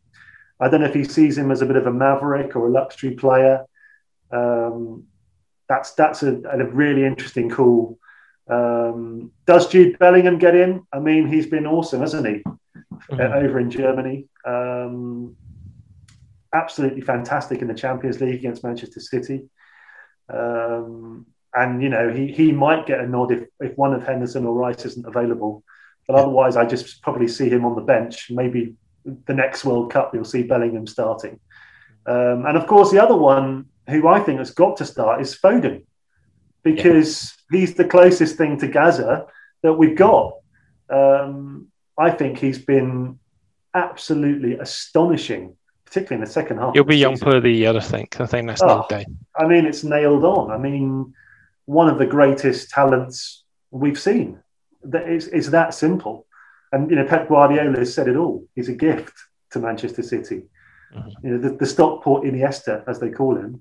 Um, I, I just think he's absolutely out of this world. And there's and there is the same buzz around Foden that there was around Giggs coming through at United and Gazza coming through at Spurs. It, it, really feels like that to me. And I hate to put that pressure on a young player, but I can't deny the buzz, you know? So he's he's got to start for me. I don't know if Gareth Southgate feels the same way. Um, but for me, he's done enough. The, the, another one is over, kind of overlooked a little bit is Sancho because he obviously can come back from injury, um, and a lot of the pundits haven't even had him in their squad. Um, so let's see. I mean, he's had uh, he's had an outstanding season for Dortmund, um, but whether he's in Southgate's thinking as a starter or someone who's just going to be on the fringe of the squad, I'm really not sure. Yeah, and and just to wrap this up, yeah. Um, so it's arguably your best chance since Italy 1996 to win something. Yeah. Do you think yeah. England will win the Euros 2020 or delayed well, 2020? All I can say is the, the, the, the, stars have aligned a little bit because of the Wembley thing. Um, having particularly having the last 16 game as a possibility if they win the group. I mean, that just feels like a real gift for England because I do think they will top the group. Um, beyond that, I think I think what's going to be interesting is the quarterfinal because um, I think there's every chance that it could be in Italy if they if they get that far. Um, and of course, they've got the carrot dangling in front of them that the, the semi final and the finals back at Wembley. So, um, do I think they're going to win it? Well, no, I don't, because I'm a pessimistic England fan by nature. Um, and I've had my heart broken so many times in major tournaments. Um, but I think they've got a wonderful opportunity, um, you know, as good a chance as they've had in many, many a year. Um, and I look at the squad and just think if, if, if you can get a starting 11, um, if you if you can't get a starting 11 from that, which is capable of taking on everyone in that tournament, then you're doing something wrong. And I think there's just this nagging worry amongst some England fans that like I said earlier, the handbrake's going to be on a little bit, and we're not going to see the best of some of these attacking players. I might be completely wrong and doing Gareth Southgate a huge injustice because you know his record is brilliant and you can't take that away from him. But I think he is naturally quite cautious, um, and it'd be interesting to see. You know, a, a different manager might set them up in a totally different way. So, and and again, it, a lot relies on the fitness of those key players, Harry Kane, etc. So I'm not going to say they're going to win it, but I think they've got a really, really good chance. Better yeah. than Scotland. well, you might get you might get to the final, but you'll lose to Scotland in penalties. That would be great. Listen, thanks very much for your time, Gary. It's been a pleasure. Enjoy the tournament when it comes. Cheers, John.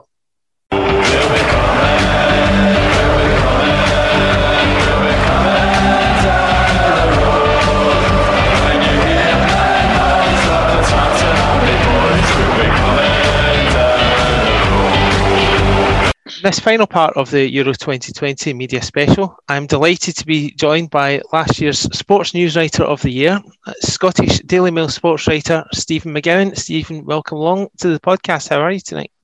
Yeah, good, John. Thanks for having me. Nice, nice of you to ask me. Yeah, no, it's, um, I wasn't going to ask you anyone higher than yourself, to be perfectly honest. Um, it's an absolute honour to have you on um, the show. So, yeah, um, we're also talking oh, about. shucks. you must hear that all the time. no, um, no, I really don't. yeah, but um, in terms of um, obviously the reason we've got you on is to talk about Scotland, the upcoming um, European Championships. First in twenty years, we've had to say something like that. It's um, it's incredible, isn't it?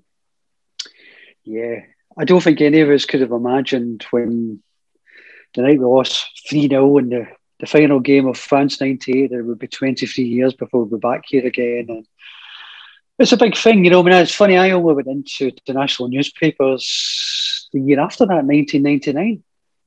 So it's and your fault we haven't qualified then. Yeah, I'm a Jonah. I'm an absolute Jonah. But it's it's just astonishing that you know I've, I've, been in journalism 30 years, sports journalism 30 years, and oh wait, I was a bit a late developer going into national papers, but I mean the, the idea that I've gone through two decades without seeing Scotland at major finals is incredible and it's a big thing, but it's so sad as well because it's not going to be normal. Because there will be these restrictions in the numbers of media who can go in, fans, there'll be restrictions in the fans, there'll be a big bun fight for who gets tickets. And a bit, I suppose, you know, Cubs have won things this year as well. Rangers or whoever all feel that it's, it's not being quite the kind of the celebration of football you would like it to be. And uh, we just have to make the best of it. And I, am sure us being Scotland, we will, because uh, I don't think it's anything we would ever take for granted again. That's for sure. Yeah, without a doubt. I mean, this has been a, a year that none of us will ever forget. Um, you know, the past 12 months, everything, everything's um, just went tits up basically. Excuse, um, but it's just been um, a testing time. But at least there's at the end of the tunnel, and the fact that it wasn't at the start of the year, it wasn't looking like there was going to be any fans at all at these Euros. So the fact that there is 25%, all right, it's not 100%, but it's something, and it gives you a wee bit of hope that things are starting to progress it's a big step back to normality, isn't it? I think mm-hmm. we, we really had to feel that. I, I think it would be hard to describe just how deflating it would have been for everybody if we'd been one of the nations who'd been, like Ireland, who'd been forced to pull out. Mm-hmm. Um, it would just have been a real kick in the guts because I waited so long for this. We were looking forward to it. Yeah, you're right. 12,000. It's not 52,000. It's not it's not the Corries on the pitch or Amy Macdonald, but you know, we we, we, we, we will make the best of it, you know, and you know, I, I wonder whether we'll even be in a position to get a fan zone in George Square and you know what the position will be with fans being able to watch it in pubs. Um, you know, we're hoping we'll be back to something approaching semi normality by then. Um, but of course, and we know how to throw a party. I'm sure we'll improvise. Yes, I'm sure we will. I'm just looking forward to having someone around the house to watch the football. You know, I didn't get the chance to do that yeah. when we played Serbia. We were all in our own living rooms, you know, doing that. Well, you weren't. You were one of the. Well, you're yeah. one of only two that I know that um, went over to Serbia because um, Luke Shanley of Sky Sports, I definitely yeah. know was over there. Well, there were, yeah, there were five journalists. Was there Luke Shanley, uh, Chris McLaughlin at the BBC, the mm-hmm. guys and myself, Michael Grant of the Times, Robert Grieve of the Sun.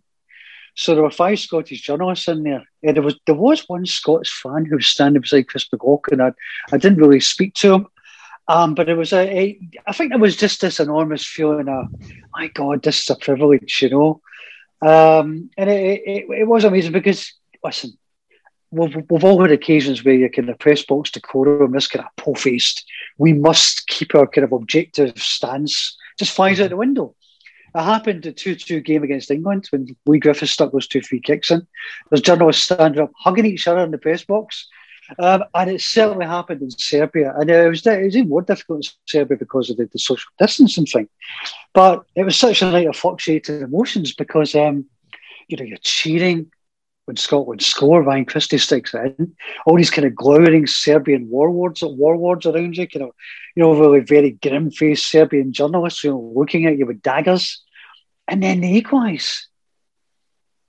And there's seconds to go, and you know, from a journalistic point of view as well, it's not just the the kind of emotion of Scotland. You're thinking about rewrites as well, because you know you're thinking, you know, from, from our professional perspective, all you really want is an easy night where you, you know, Scotland win two or three nothing, they've tied the game up by half time. You've got your match report written for the final whistle. You press send. You go into the coach. Everyone goes in as a beer. This is becoming a nightmare. You know, they equalise the last minute of, of normal time, goes to extra time. We fly by the seat of the pants at times. You get David Marshall pulling off fantastic fingertip saves. And it goes to penalties, let's be honest. I think we're all thinking this is another Scottish tragedy. I was This saying is that 89 another- minutes, Stephen. oh, this is yeah, exactly, exactly. It did have that look about it. This is Macbeth waiting to happen again. You know, if the deed were to be done, let it be done quickly. Just kill us off quickly.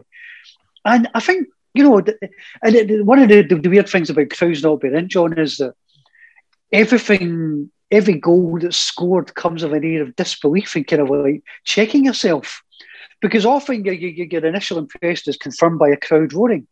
Whereas in a silent stadium, it's just kind of a smattering of shouts. So you're kind of like, right, right, was it really a goal scored?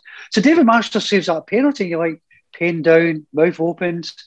Do we jump up? Do we celebrate? Of course, David Marshall was like that himself, wasn't he? Mhm, yeah. And you know that iconic image when he gets up and he looks at the referee and his teammates run towards him. And I must have been away. I ran and I gave Rob a Grieve a wee hug. Don't tell Nicola Sturgeon or Jason Leitch. But um, yeah, it was a night where decorum flew out the window. And I think overall what you had at the end was just a feeling of massive privilege. You know, really huge privilege that you were there. Um, you know, I- I've actually still got a programme from the game. And I must try and do something charitable with it for Ardgowan hospice or something nearby where I live. But, you know, probably got a bit of a collector's item there from a, a programme from the night Scotland qualified for the first tournament in 23 years. It was fantastic. Get David Marshall to sign that, and it will be gold dust. I think you'll Well, make a good exactly, yeah, yeah, yeah. Well, I mean, as, as I say, I, I, I'm not after personal gain or profit, but I would, yeah, I was thinking David Marshall and Steve Steve Clarke's. But of course, you've got to get close enough to David Marshall and Steve Clarke to get an autograph, and uh, even for journalists these days, that's not easy. So, um, yeah, I really must get around to doing something with it shortly.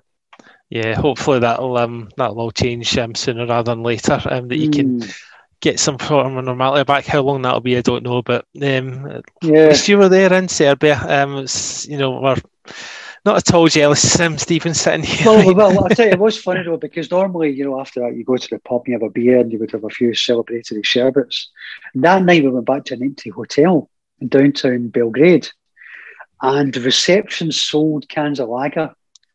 And the free print guys, we basically got three or four cans of lager, sat socially distanced in the big lounge upstairs in darkness. You know, we kept our distance well away from each other. We weren't really supposed to be there, but we were, we're sitting well apart. But you know, you're just thinking we can't we can't let this pass without some kind of you know very much responsible celebration as best we could. You know, so so we're sitting kind of three or four meters apart, just sitting kind of shouting at each other across the lounge. Um, you know, but it was it was a surreal occasion in all kinds of ways. Yeah, without a doubt. I mean, well, so you guys obviously didn't do what the team did that night. You know, any social distancing went completely out the Well, yeah, window. I Um, think they were too busy I making Wakefield and uh, Baccara famous um, again. So Yeah, well, that's, uh, that, that's the thing. Even you know, even when I was saying that, I was thinking, God, should I admit this? But I think it was just a night where so many people lost their shape because it was just vast emotion. You know, you look at Ryan Christie with tears in his eyes, Mm. and we were all Ryan Christie that night. We all felt the way Ryan Christie felt. It was just, you know, even Sir Alex Ferguson speaking in the, the other day there to the SFA, just saying, that, you know, the, the, Sir Furious, the great kind of kind of volcanic colossus of Scottish football, with tears in his eyes.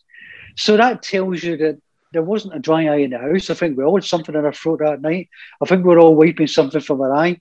And it was okay. It was allowed because I think we all felt the same. Yeah, I was trying. I was um trying to celebrate and not wake the kids up at the same time. that because both my kids are in bed. You know, I, I was actually like jumping Yeah. around the room, but not screaming and not shouting. I was trying, trying to keep. It was like a quiet yes. I was shouting, but my wife still texts me to say, "Has there um has there been an earthquake of Scotland gone through?" so but, but you know, this is this is this is another sad thing about it, isn't it? You know, because if you if you, I I wrote about this when my father died. About some of your greatest early memories for your parents are jumping around celebrating goals at football.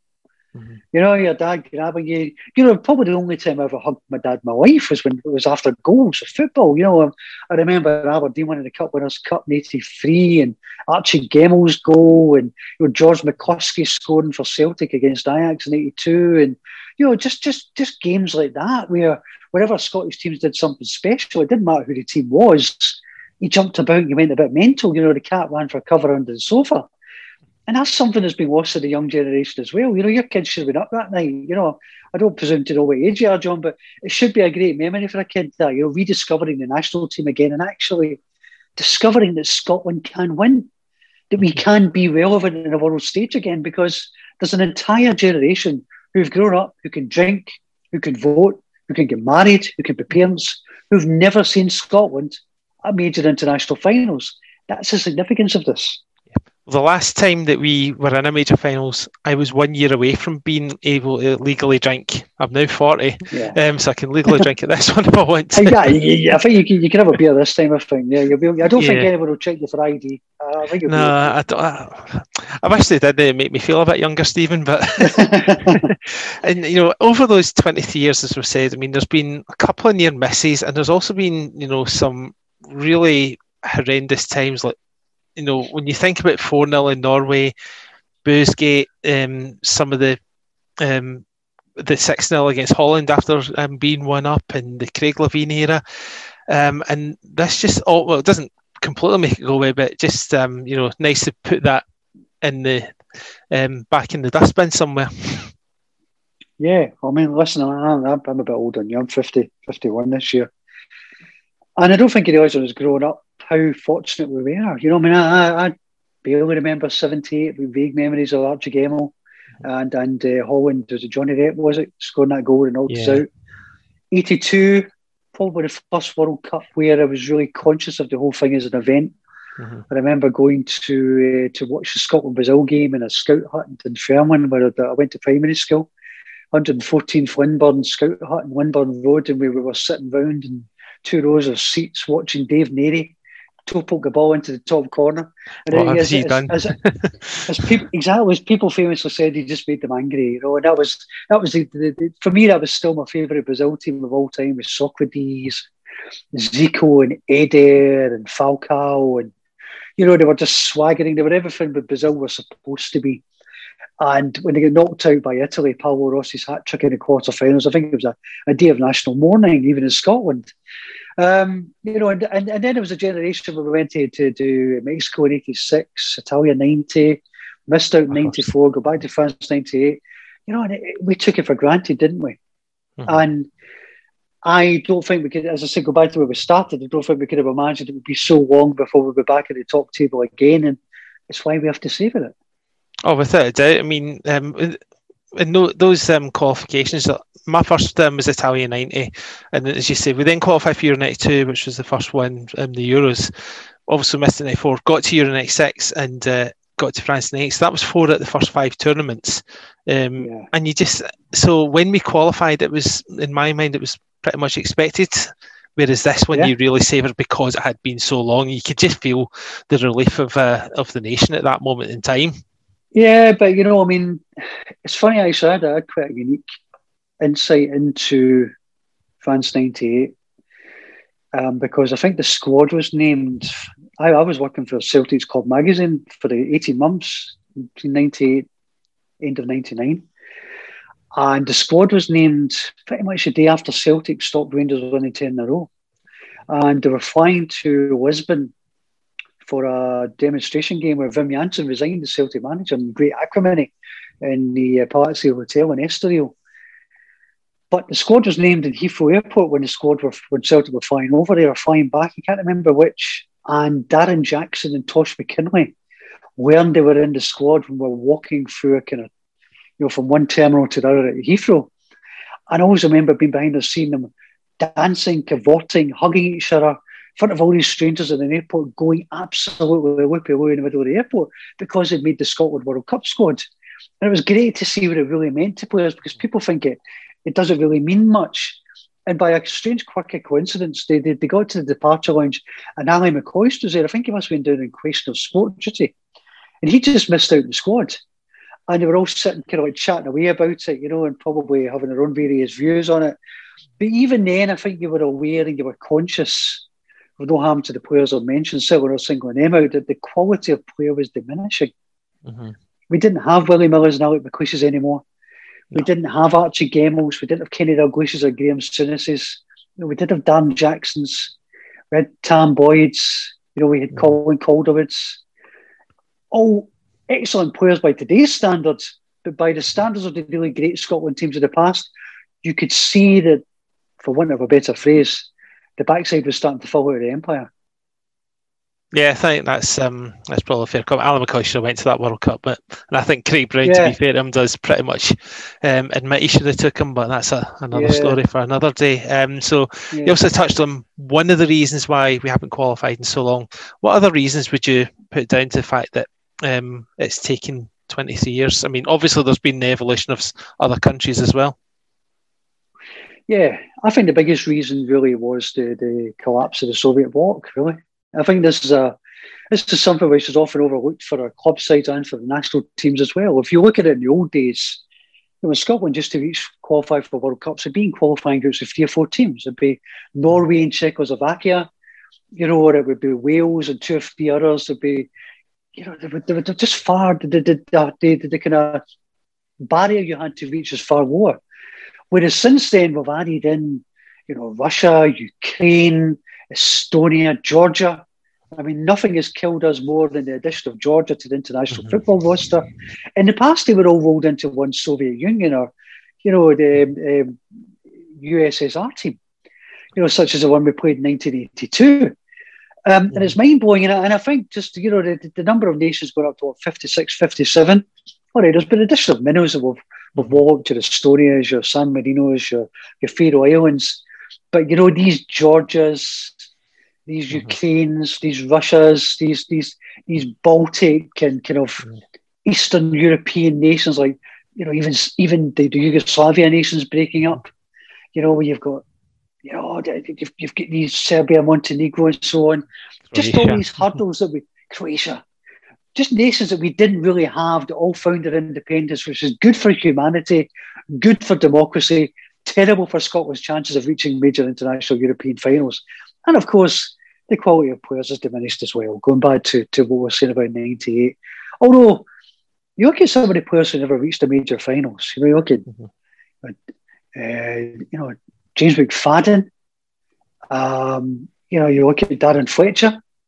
You know, Gary Caldwell and guys Barry like that. Ferguson. We had good mm-hmm. Barry Ferguson. Yeah, we had good guys. You know, players who played in Celtic Seville team in 2003. Players who played in Scotland's uh, sorry, Rangers UEFA Cup team in 2008. You know, your Alan Huttons, your Barry Ferguson, just say, your mm-hmm. Jackie McNamara's, you know, your Bob Douglas's, guys like that who played at a really high level in club football, who never made it to the international finals. So we did have some good players, but I think there was a feeling of hopelessness as well. I think we, I think we just got to a point where we couldn't imagine qualifying in again, and possibly we're a bit mentally weak as well. I would definitely say so. I mean, um, when when you think about that, when, when we beat France twice and then beat Ukraine at home, it was a it was glorious. And then four days later, we go to Georgia, and uh, you know, as you say, the backside falls out. Uh, yeah, I was in Tbilisi that trip. It was a bad trip, and I always I remember. I remember eating uh, bowl of spaghetti the night before and getting food poisoning, and got to the game. And if you remember Georgia had a 17 year old keeper, I think. 17 or 18 year old Yes. keeper. They'd lost some of their key players, and we were dangerously confident. You know, we listen, rightly so, because as you say, beaten France twice, had beaten Ukraine 3 1 at Hampden.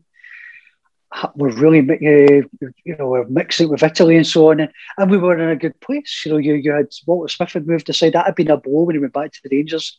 But Alex McLeish was doing a good job, confident. And then we went to Georgia and we lost 2 0. I think James McFadden had a decent penalty shout turned down. Yeah, I think so. And I remember coming back that night through the airport. I remember Alex McLeish turning to the journalists and saying, Did I get that one wrong, lads? Just a kind of informal moment. I think he was saying to Ian King, he was chief football writer of the Sun that night. Mhm.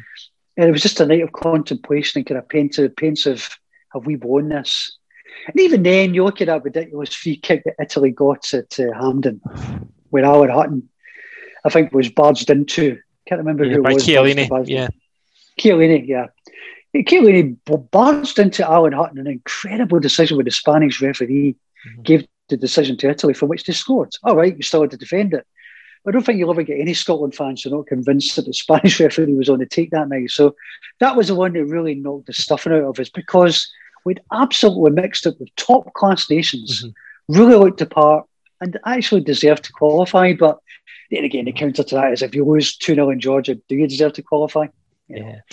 If, um, isn't it? For me, the sliding doors moment was Ja- the James McFadden miss. Um, if he scores that, Italy are not getting back in because we had them on the ropes at that point. We were dominant. The one in the sliding game. in, it was he sliding in at the back post, wasn't he? Yeah. He slid in. He was a wee bit in a stretch, but I think, and James McFadden will probably say himself that he should have scored that play of his ability, but um, it just it obviously wasn't to be. Um, but thankfully, we don't need to dwell too much in the past now because we've put them behind us by qualifying. Just just sum up this the job that Steve Clarke's been doing because he took over in not great circumstances. Although with the bank of the playoff, it wasn't going swimmingly in McLeish's second turn, unfortunately for him. No, it wasn't. It wasn't. I think the Kazakhstan disaster really um, made the job impossible for Alex McLeish. I've a lot of time for Alex McLeish. He's at the centre of so many of my finest childhood memories as a supporter. Kind of flame-haired warrior and part of the best central defensive partnership I've ever witnessed. If I'm being honest, I'm not an Aberdeen supporter, but that Aberdeen team were awesome. But he's but the second spell, I did a piece of him last year where we, we, we met up in the Blazer Hotel in in Glasgow. And he talked about what was called the disturbing episode, where he, he just forgot a word in a team talk. Mhm. The word just flew out of his head. And he, had, he lost his, his kind of moment and he left the room. And when word got out of that, he just lost his moral authority over the players. So after losing to Kazakhstan, things could only get better, but we had to find a pragmatist first and foremost, I think. And if you talk to members of the SFA board about this, and I have done, they'll tell you that they were looking for someone who could exceed the sum of the parts of the team, you know, who could come in and take a group of players that was not the most gifted or blessed of all time and who could make them more than some of their parts, as I say. And that's what Steve Clarke was doing at Kilmarnock. You know, he was taking Gary Dickers and Alan Powers and and uh, Stuart Findlay's and Stephen O'Donnell's and Daniel Bachmann's, and he was he was turning them into a team who could qualify from Europe. He went from relegation fodder when he took over to turning them into European Europa League qualifiers. The first third place finish, I think, was the 1960s or something. You know, beating Rangers, being a perennial thorn in the side of Celtic. He was far and away the most obvious candidate. But the sacrifice you make for that, and I'm sure Steve Clarke in his, his more honest moments would admit, he's not the most ebullient character at times. He can be a little, he can be a bit dour. He's got a dry sense of humour. We're fortunate enough to be out for, for lunch in a group of journalists with him and speak to him, you know, off the record. And he does have a dry sense of humour, but he doesn't he doesn't suffer fools. He's never going to indulge in Ally MacLeod kind of rabble rousing.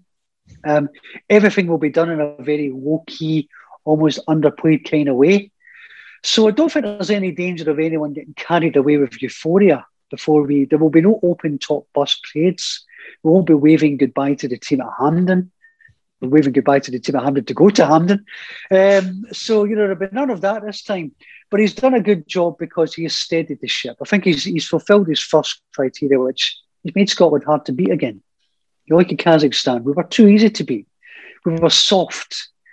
We lacked we lacked resilience, we lacked self belief, and he's restored a bit of that. Okay, there's now a difficult step to be taken to go from being hard to beat to being a team you can go out and win, and that's the next stage. But I'm heartened by young players coming through, by Nathan Patterson, by Billy Gilmour, by David Turnbull. Um, you know, you look at the emergence of Che Adams. Um, I think we have players now who are going to make us a better team in the fullness of time. You know, even in central defence, we get the emergence of two or three younger players. You know, we've got a plethora of left backs. So I'm hopeful. The, the big question over this finals is does he stay loyal to the guys who've got him there in the first place? Or does he bow to the pressure to bring about a bit of youth into the squad in the form of a Nathan Patterson or a David Turnbull or even a Billy Gilmour, My instinct is that Steve Clarke will feel he needs to stay loyal to the guys who got him there. I admire that in a way. I think he'll feel that he will, he owes them something because they've given him plenty, and he'll repay it. Whether there'll be a price to pay for that against kind of younger, fitter, more mobile teams, time will tell. That's going to be the next big question because well, we're recording this on the 27th of April, and this is the day where UEFA announced it's the squad's increasing from 23 to 26 because of Yeah. um, obviously the COVID stuff. So, who do you think um, will be the benefactors of um, the fact the squad is increasing? Because it would have been difficult to nail down 23. It would, yeah. I could see Leigh Griffiths possibly benefit from that. I think so, yeah. I think Leigh Griffiths would have been very much borderline. Listen, you could argue Leigh Griffiths has no business being anywhere near the squad, given his, his kind of Mhm. his foibles this season, where he has lacked professionalism and dedication at times by by the by the account of his own managers. But Mhm. you know, it was going to be about this the weekend. It didn't quite make the cut. But the point with Leigh Griffiths is that if you need an impact player, if you're one 0 down to the Czech Republic with 14 minutes to play at Hampden, you need to sniff out a goal. Then it just might be a good guy to have in that situation. You're not asking him to run around to give you 90 minutes of, of dynamism and, and fitness, but he just might sniff out a chance. I really would like to see Nathan Patterson in the squad. I would. You know, I mean, we are. The problem is, do you then drop Liam Palmer? Um, I think Stephen O'Donnell's a certainty and, and deserves to be because I think Stephen. O'Donnell gets a bit of a hard. Yeah, I think he gets a bum rap for Scotland. I think he does well. He's never badly let us down. I think he would see his limitations, but I'd like to see Nathan Patterson. I'd like to see Leigh Griffiths in there. And David Turnbull's a big shout as well. Um, but you know, you've got difficult decisions. You know, you've you know you, you've got Nisbet up front. You've got Lawrence Shankland. You know, you've got I think Che Adams and Lyndon Dykes are certainties and deservedly so. Um, midfield, you have so many options. You know, central midfield. So is there a place for a Turnbull or a Billy Gilmour? James Forrest as well. um, I mean, I know he's went back out the Celtic team after coming back in. Does this give him an I think opportunity? Forrest, I, yeah, I think yeah, he has to be. Forrest has to be in the team. I think you see how much Celtic have missed him. He just gives you width, he gives you dynamism, he gives you experience, he gives you goals from wide positions as well. Um, you know, Ryan Christie hasn't had the best season. If you go with a kind of 4 2 3 1, which I, you know, there's interesting formational things as well because, you know, we've had this kind of free at the back to get Kieran Tierney and Andy Robertson in the team, and I understand that. But I just feel that Scotland's resources are best suited to 4 2 3 1, as I think we showed in the second half of the Austria game, was it? I? Israel. Mhm. Israel, sorry, yeah, Israel, you're absolutely right, yeah. With a poor first half, and then um, he changed it. They put Kieran Tierney to the left centre back, put Robertson at left back. There's another argument as well. Kieran Tierney might be a better left back than Andrew Robertson at the moment in terms of giving you width and attacking flair. So there's really difficult decisions. I'd like to see 4 2 3 1. And if you play 4 2 3 1, I think James Forrest should be a right sided man in the three. Um, you know, with Ryan Fraser on the left and John McGinn as a kind of number 10 behind Adams or Dykes. Uh, and, you know, Ryan Jack, unfortunately, that's a big loss losing him. I think, I think he would have been a certainty for that holding midfield. But you can have Callum McGregor, you can have Scott McTominay in there, you can then choose your central defenders, be that Declan Gallagher, be that, you know, hopefully, Touchwood, Grant Hanley stays fit and so on. But there's some really, there's some real big decisions. But, you know, the good thing for Steve Clarke is there have been times the Scotland managers really haven't had the luxury of decisions. He does. Yeah, without a doubt, especially in central midfield. You know, that's a blessed position. yeah. But for as good as we are in central midfield, I don't think there's anyone that does the job that Ryan Jack does. Um, like Aye. McTominay is, a, is an excellent midfield player, so is McGregor, but they don't have that um, ability to sniff out danger like Ryan Jack does and break up the play. Yeah, They're more ball Mhm. players, box to box players, but um, and McTominay was looking good in the back three, I must say, for all I doubted him. But um, it's interesting. Yeah, well, perhaps, like- you like- um, yeah. options. you like you likes McTominay in the back free to, to pass the ball out from the back, you know, so rather than just lumping up the pitch, to actually pass it and, and move the ball in a kind of coherent fashion. That's what he likes to do. But he's playing so well in midfield for Manchester United, and he really likes Grant Hanley. He's, you know, I remember we did go for lunch and he was talking really highly about Grant Hanley. He's not had him available, but I think in Steve Clarke's eyes, Grant Hanley is his first choice central defender. I think if he's available, he will play Yeah. in that three or in that back four. And that would then give him the luxury of releasing McTominay in the absence of Ryan Jack. I think that's a no brainer for me. He's just such a nice footballer, McTominay. And it's a shame to waste him in midfield for me. Yeah, I think he will be in midfield, especially now that um, Jack's injured. Um, the, the the question then becomes if we are going with the back three, which I suspect we will, because um, will be left centre back. That's nailed on. I think Hanley will likely be the middle of the three because I think his he's better when he's just defending, um, Yeah. rather than asking him to be a footballer. Do what you do best, defend. Because I think Declan Gallagher did well in that position, but it's the right centre back this issue for me because Jack Hendry for all he's been doing well in Belgium, didn't cover himself in glory these um, last qualifiers. That's just my personal opinion, mind you. Yeah, no, absolutely. I think there's, I think, I think when you told the Steve Clarke, I'll tell you there's two positions that he's persistent for, and it'll be right centre back and centre forward. He's taken a big step towards solving the centre forward problem with Che Adams, I think. And if Leigh Griffiths can get a couple of games under his belt for the end of the season, a couple more goals, I think he'll have options there. Yeah, the right side, because there's so many left-footed players.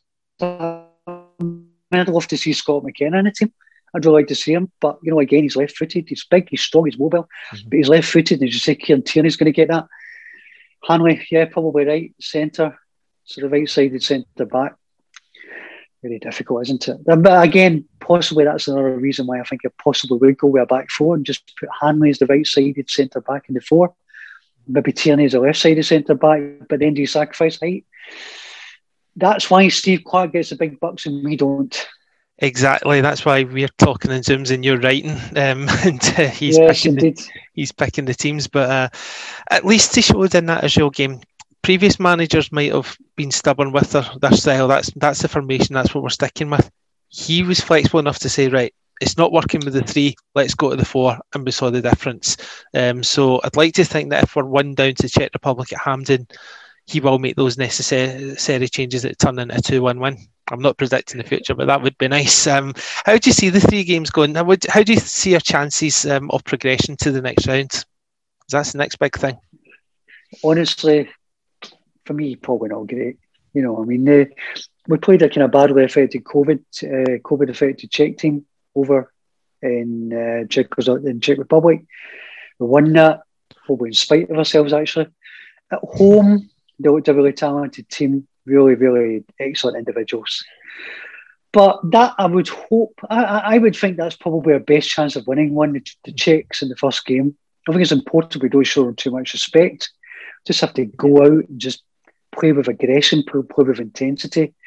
England away, you know, the thought of some of those, you know, you know Foden, uh, Harry Kane, some of the players England have at their disposal, some of the really excellent young developing players. And I think this could be England's tournament, really.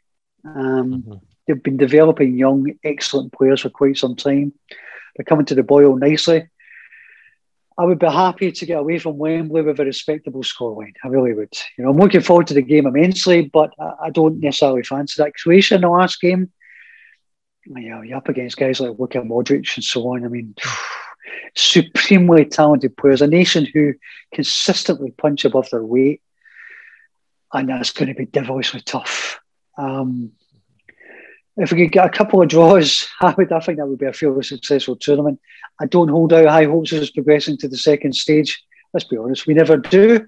But you know what? If you set your sights reasonably cautiously and low, you might be pleasantly surprised. But I don't, you know, I think for us, we're happy to be there. You don't just want to be there to make up the numbers. but we have to enjoy it. There's no point going into it with a, a kind of win at all cost mentality. We just have to savour being back at the top table and use it to build something and hopefully use it as a platform as well for the forthcoming World Cup qualifiers in September.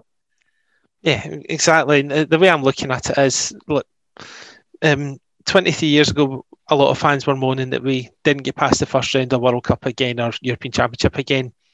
Then it progressed into right, we're not even getting to playoffs um, to qualify for these tournaments. So I'd rather have this scenario where we're um, at a finals Oh, again. yeah. Of course, you want to do well. I mean, we don't want to make up the numbers. We want to progress to the last 16 and with um, three, um, four of the best third place sides getting through. Um, you could um, there is an opportunity there as Portugal showed with three draws and then ended up winning the thing.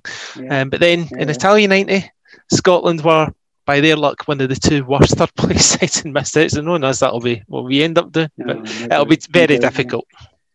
It will be. It will be. But we know that. Well, I don't think anyone's under any illusions that this is a top quality Scotland team.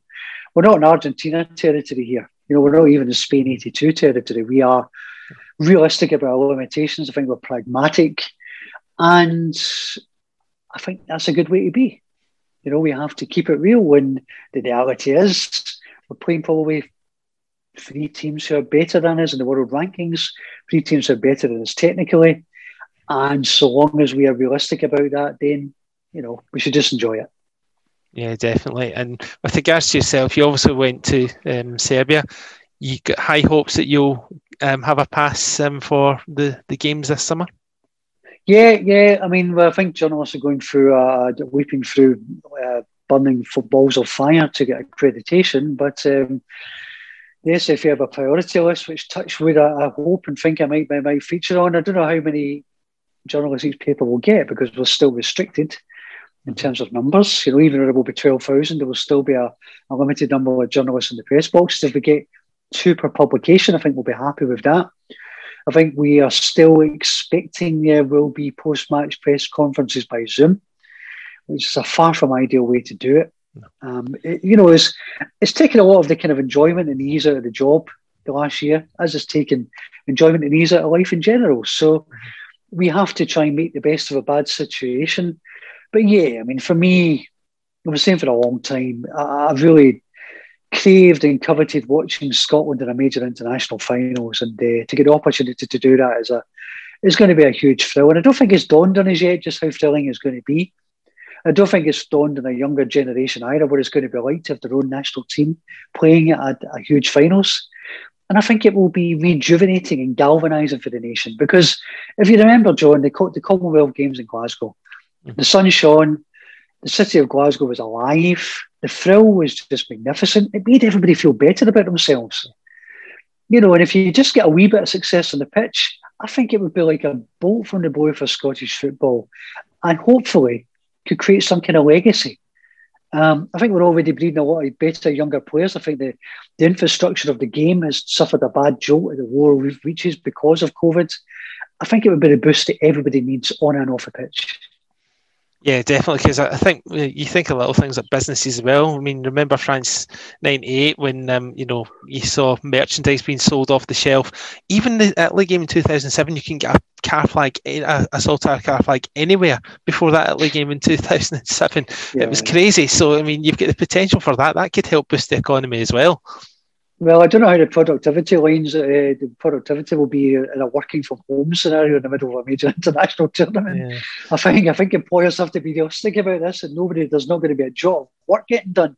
Um, you know, but um, that's just the way it is. And uh, as I say, we just need to enjoy it. We need to enjoy everything about it because it doesn't happen very often, as we've discovered the hard way. Exactly, and let's hope that um, this is the first of um, a succession of qualifications, even if it's like every second year to the Euros, which is probably more realistic. But um, but you never know for Qatar 2022. We've got a good team, tough group, but you just never know. Um, fi- final question before we wrap up. Um, I think you alluded to a wee bit. Who do you think's going to win the Euros if it's not going to be Scotland? I have a truly hideous feeling that this is England's year. I really do. You know, listen. I mean, you you are hard pushed to look beyond Belgium. You know, Roberto tip. Martinez. I think. Mhm. I think they will be. The, this will be his last hurrah, possibly as a Belgian Belgian manager before he returns to club football, possibly in, in Spain's La Liga. I think that's a bit more likely than Celtic at the moment. Um, so I think it will be his last hurrah for Belgium. And you know, if you look at the generation of players Belgium have, but they've they've kind of underperformed in the absolute uh, the, the, the, absolute latter stages when you're you're really expecting them to, to to really come to the fore. So whether their golden generation is just beginning to tip over the hill.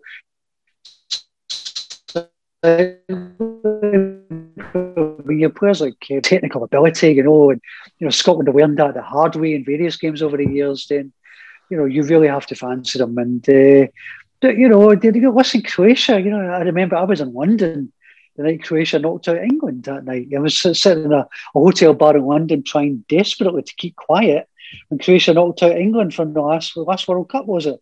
Mm-hmm. So I was in a London hotel lounge, and you know the, the place was just was, you know all these St George's flags are flying, and I'm sitting there biting my hand, and Croatia scored. So you know there are lots of good nations. Germany, I don't think will be a force this time. No. You're always looking at Spain, you're looking at Belgium you're looking at England. And uh, as I say, I just think with the quality of player I've got coming through, I think, and all the home games I've got as well, as we know from history, when mm-hmm. England play their home games and when they have favourable linesmen, anything can happen. Exactly. I think England will be one of the front runners. Um, uh, Belgium's my tip personally. Can't rule out France yeah. as well, world champions. Yeah. You know, Italy are, are mm-hmm. looking a better side as well, so it's going to be fascinating. Um, but Scotland will just um, draw all their games in the group stage and winning penalties all the way. We've got this. if only that was true. well, you know what? You know, when you, when you look at when you look at the, the luck we've had or the fortune we've had recently, you think you begin to think, well, maybe the footballing gods are finally beginning to shine on us. Maybe we are going to draw our way to the last 16, as you say. Maybe we're finally going to fluke our way to the second stage of a major international tournament when we least deserve it. And you know what? See if that happens. Brilliant. I don't care. I really don't care how we do it. Just if we could do it, if we could do it in my lifetime, mm-hmm. and you've got a bit longer left than me, well and good. Well, let's let's hope so. And um, you know, people only remember the winners of these things. Just ask Greece 2004. Anyway, thanks very much for your time, Stephen. Um, I've enjoyed that and um, enjoy the tournament. And I hope that I'm in the um, the crowd as well. We'll wait and see. Listen, I'll, I'll, we'll, we'll do this again after Scotland have been knocked out in penalties in the last four. Okay. Yeah, enjoyed perfect. it. Thanks for that. Thanks for having me on, John. Thanks. Cheers. But I'll give you one more chance. Yes, sir. I can boogie, but I need a certain song. I can boogie,